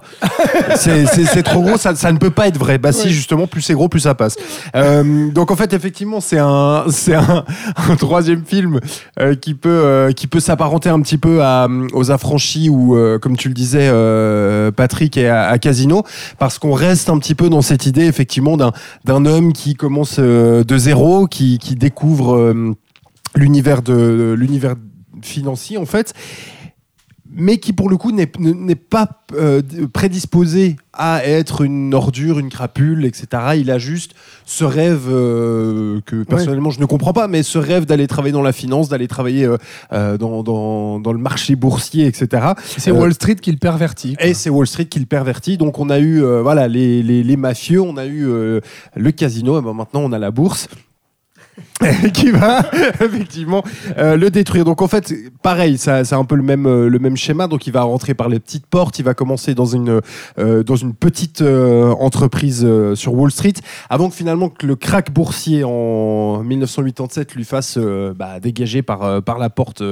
et donc il va se trouver petit à petit des associés, notamment Jonah Hill, et c'est avec lui qu'il va lancer sa propre entreprise qui va pas faire les choses de manière très très légale, hein, on s'entend, puisqu'ils vont arnaquer les clients, ils vont leur dire euh, euh, des fausses choses au téléphone pour, euh, pour piquer leur argent, etc. etc. Donc là, c'est clairement là-dedans qu'on retrouve Scorsese, l'ascension et le déclin d'un homme qui n'a pas forcément... des principes moraux irréprochables, on va dire. Mais ce qui est assez drôle finalement ici, et ce qui est assez intéressant, c'est que on n'est pas dans le crime en bande organisée, on n'est pas dans, dans, euh, dans le, le- le- on, est, on est dans une... On est dans quelque chose de légal en fait, c'est ça le, c'est ça le truc. Bah non, du coup, parce Le que cadre. sinon il serait pas tombé. Mais euh, disons que c'est euh, plus un, À la base quoi. un trou dans un trou juridique et il profite de ce vide un petit peu et ce flou un petit peu juridique pour Mm. se faufiler et puis commencer à se faire de l'argent à gagner bien sa vie, etc. etc. Et puis il y a aussi euh, quelque chose que, que- j'ai trouvé assez euh, fascinant, mais pas forcément dans le bon terme, c'est l'adoration absolue euh, que portent ses employés à ce personnage Ouais. donc joué par euh, Leonardo DiCaprio il il le- il l'encense enfin t'as l'impression que c'est Dieu sur terre tu vois enfin parce que Il lance des nains pour lui. voilà, exactement. Parce qu'il a su s'entourer des personnes qui- qu'il fallait, des personnes qui en avaient besoin, des personnes dans la dèche. Et donc, du coup, forcément, euh, tu sors quelqu'un de, de rue et puis euh, tu lui, lui amènes de l'argent et tout ce qu'il faut. Forcément, forcément ils, vont, ils, vont, le- ils vont le suivre. Mais alors, c'est c'est un film comme les autres qui, qui dure très longtemps. On est sur euh, pr- plus, de- heures. plus de trois heures, effectivement. Euh, mais je trouve assez intéressant de voir voilà, cet homme qui, à la base, ne demandait rien qui voulait juste aller travailler, puis qui finalement s'est laissé emporter euh, par, euh, par euh, Wall Street, par ses dérives, par euh, les Oui, fêtes dans tous les de sens. Non, Pardon il, arrive, il arrive dans Wall Street, il a quand même dans Oui, l'idée de gagner de l'argent. Oui, oui, bien sûr. Il veut mais pas fina- juste travailler, non, il non, veut on est d'accord. Mais riche. finalement, euh, quand, tu veux travailler dans la, dans la finance, le but au final, c'est quand même de gagner de l'argent. Donc en soi, ça, c'est pas illégal.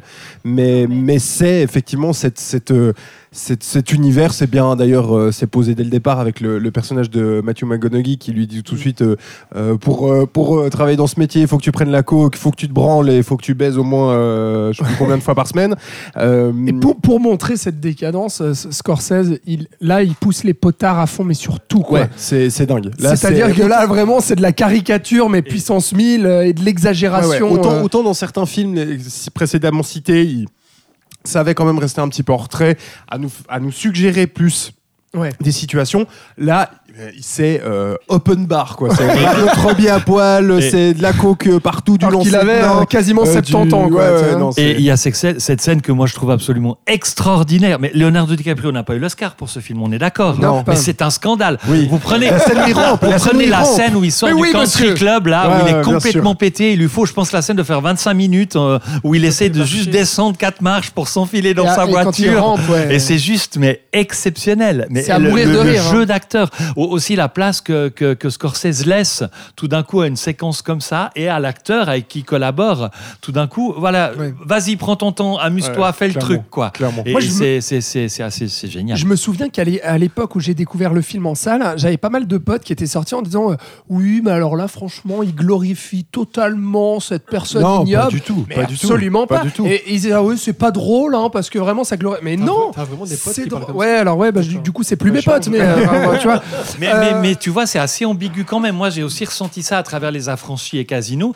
C'est qu'il y a quand même un moment où ces personnages sont un peu des perdants flamboyants. Quoi. Ouais, Il y a quand même Ouais, quelque chose, avant d'être perdants, ils sont d'abord Mais flamboyants. ils sont malades. Et- Et, et moi, je crois que euh, c'est assez- surtout ça qui est mis en avant aussi. C'est leur maladie. Dans Taxi Driver, il est traumatisé. Dans Raging Bull, il est complètement parano. Mais on, on sent que derrière tout ça, il y a, une, il y a, une, il y a quelque chose de.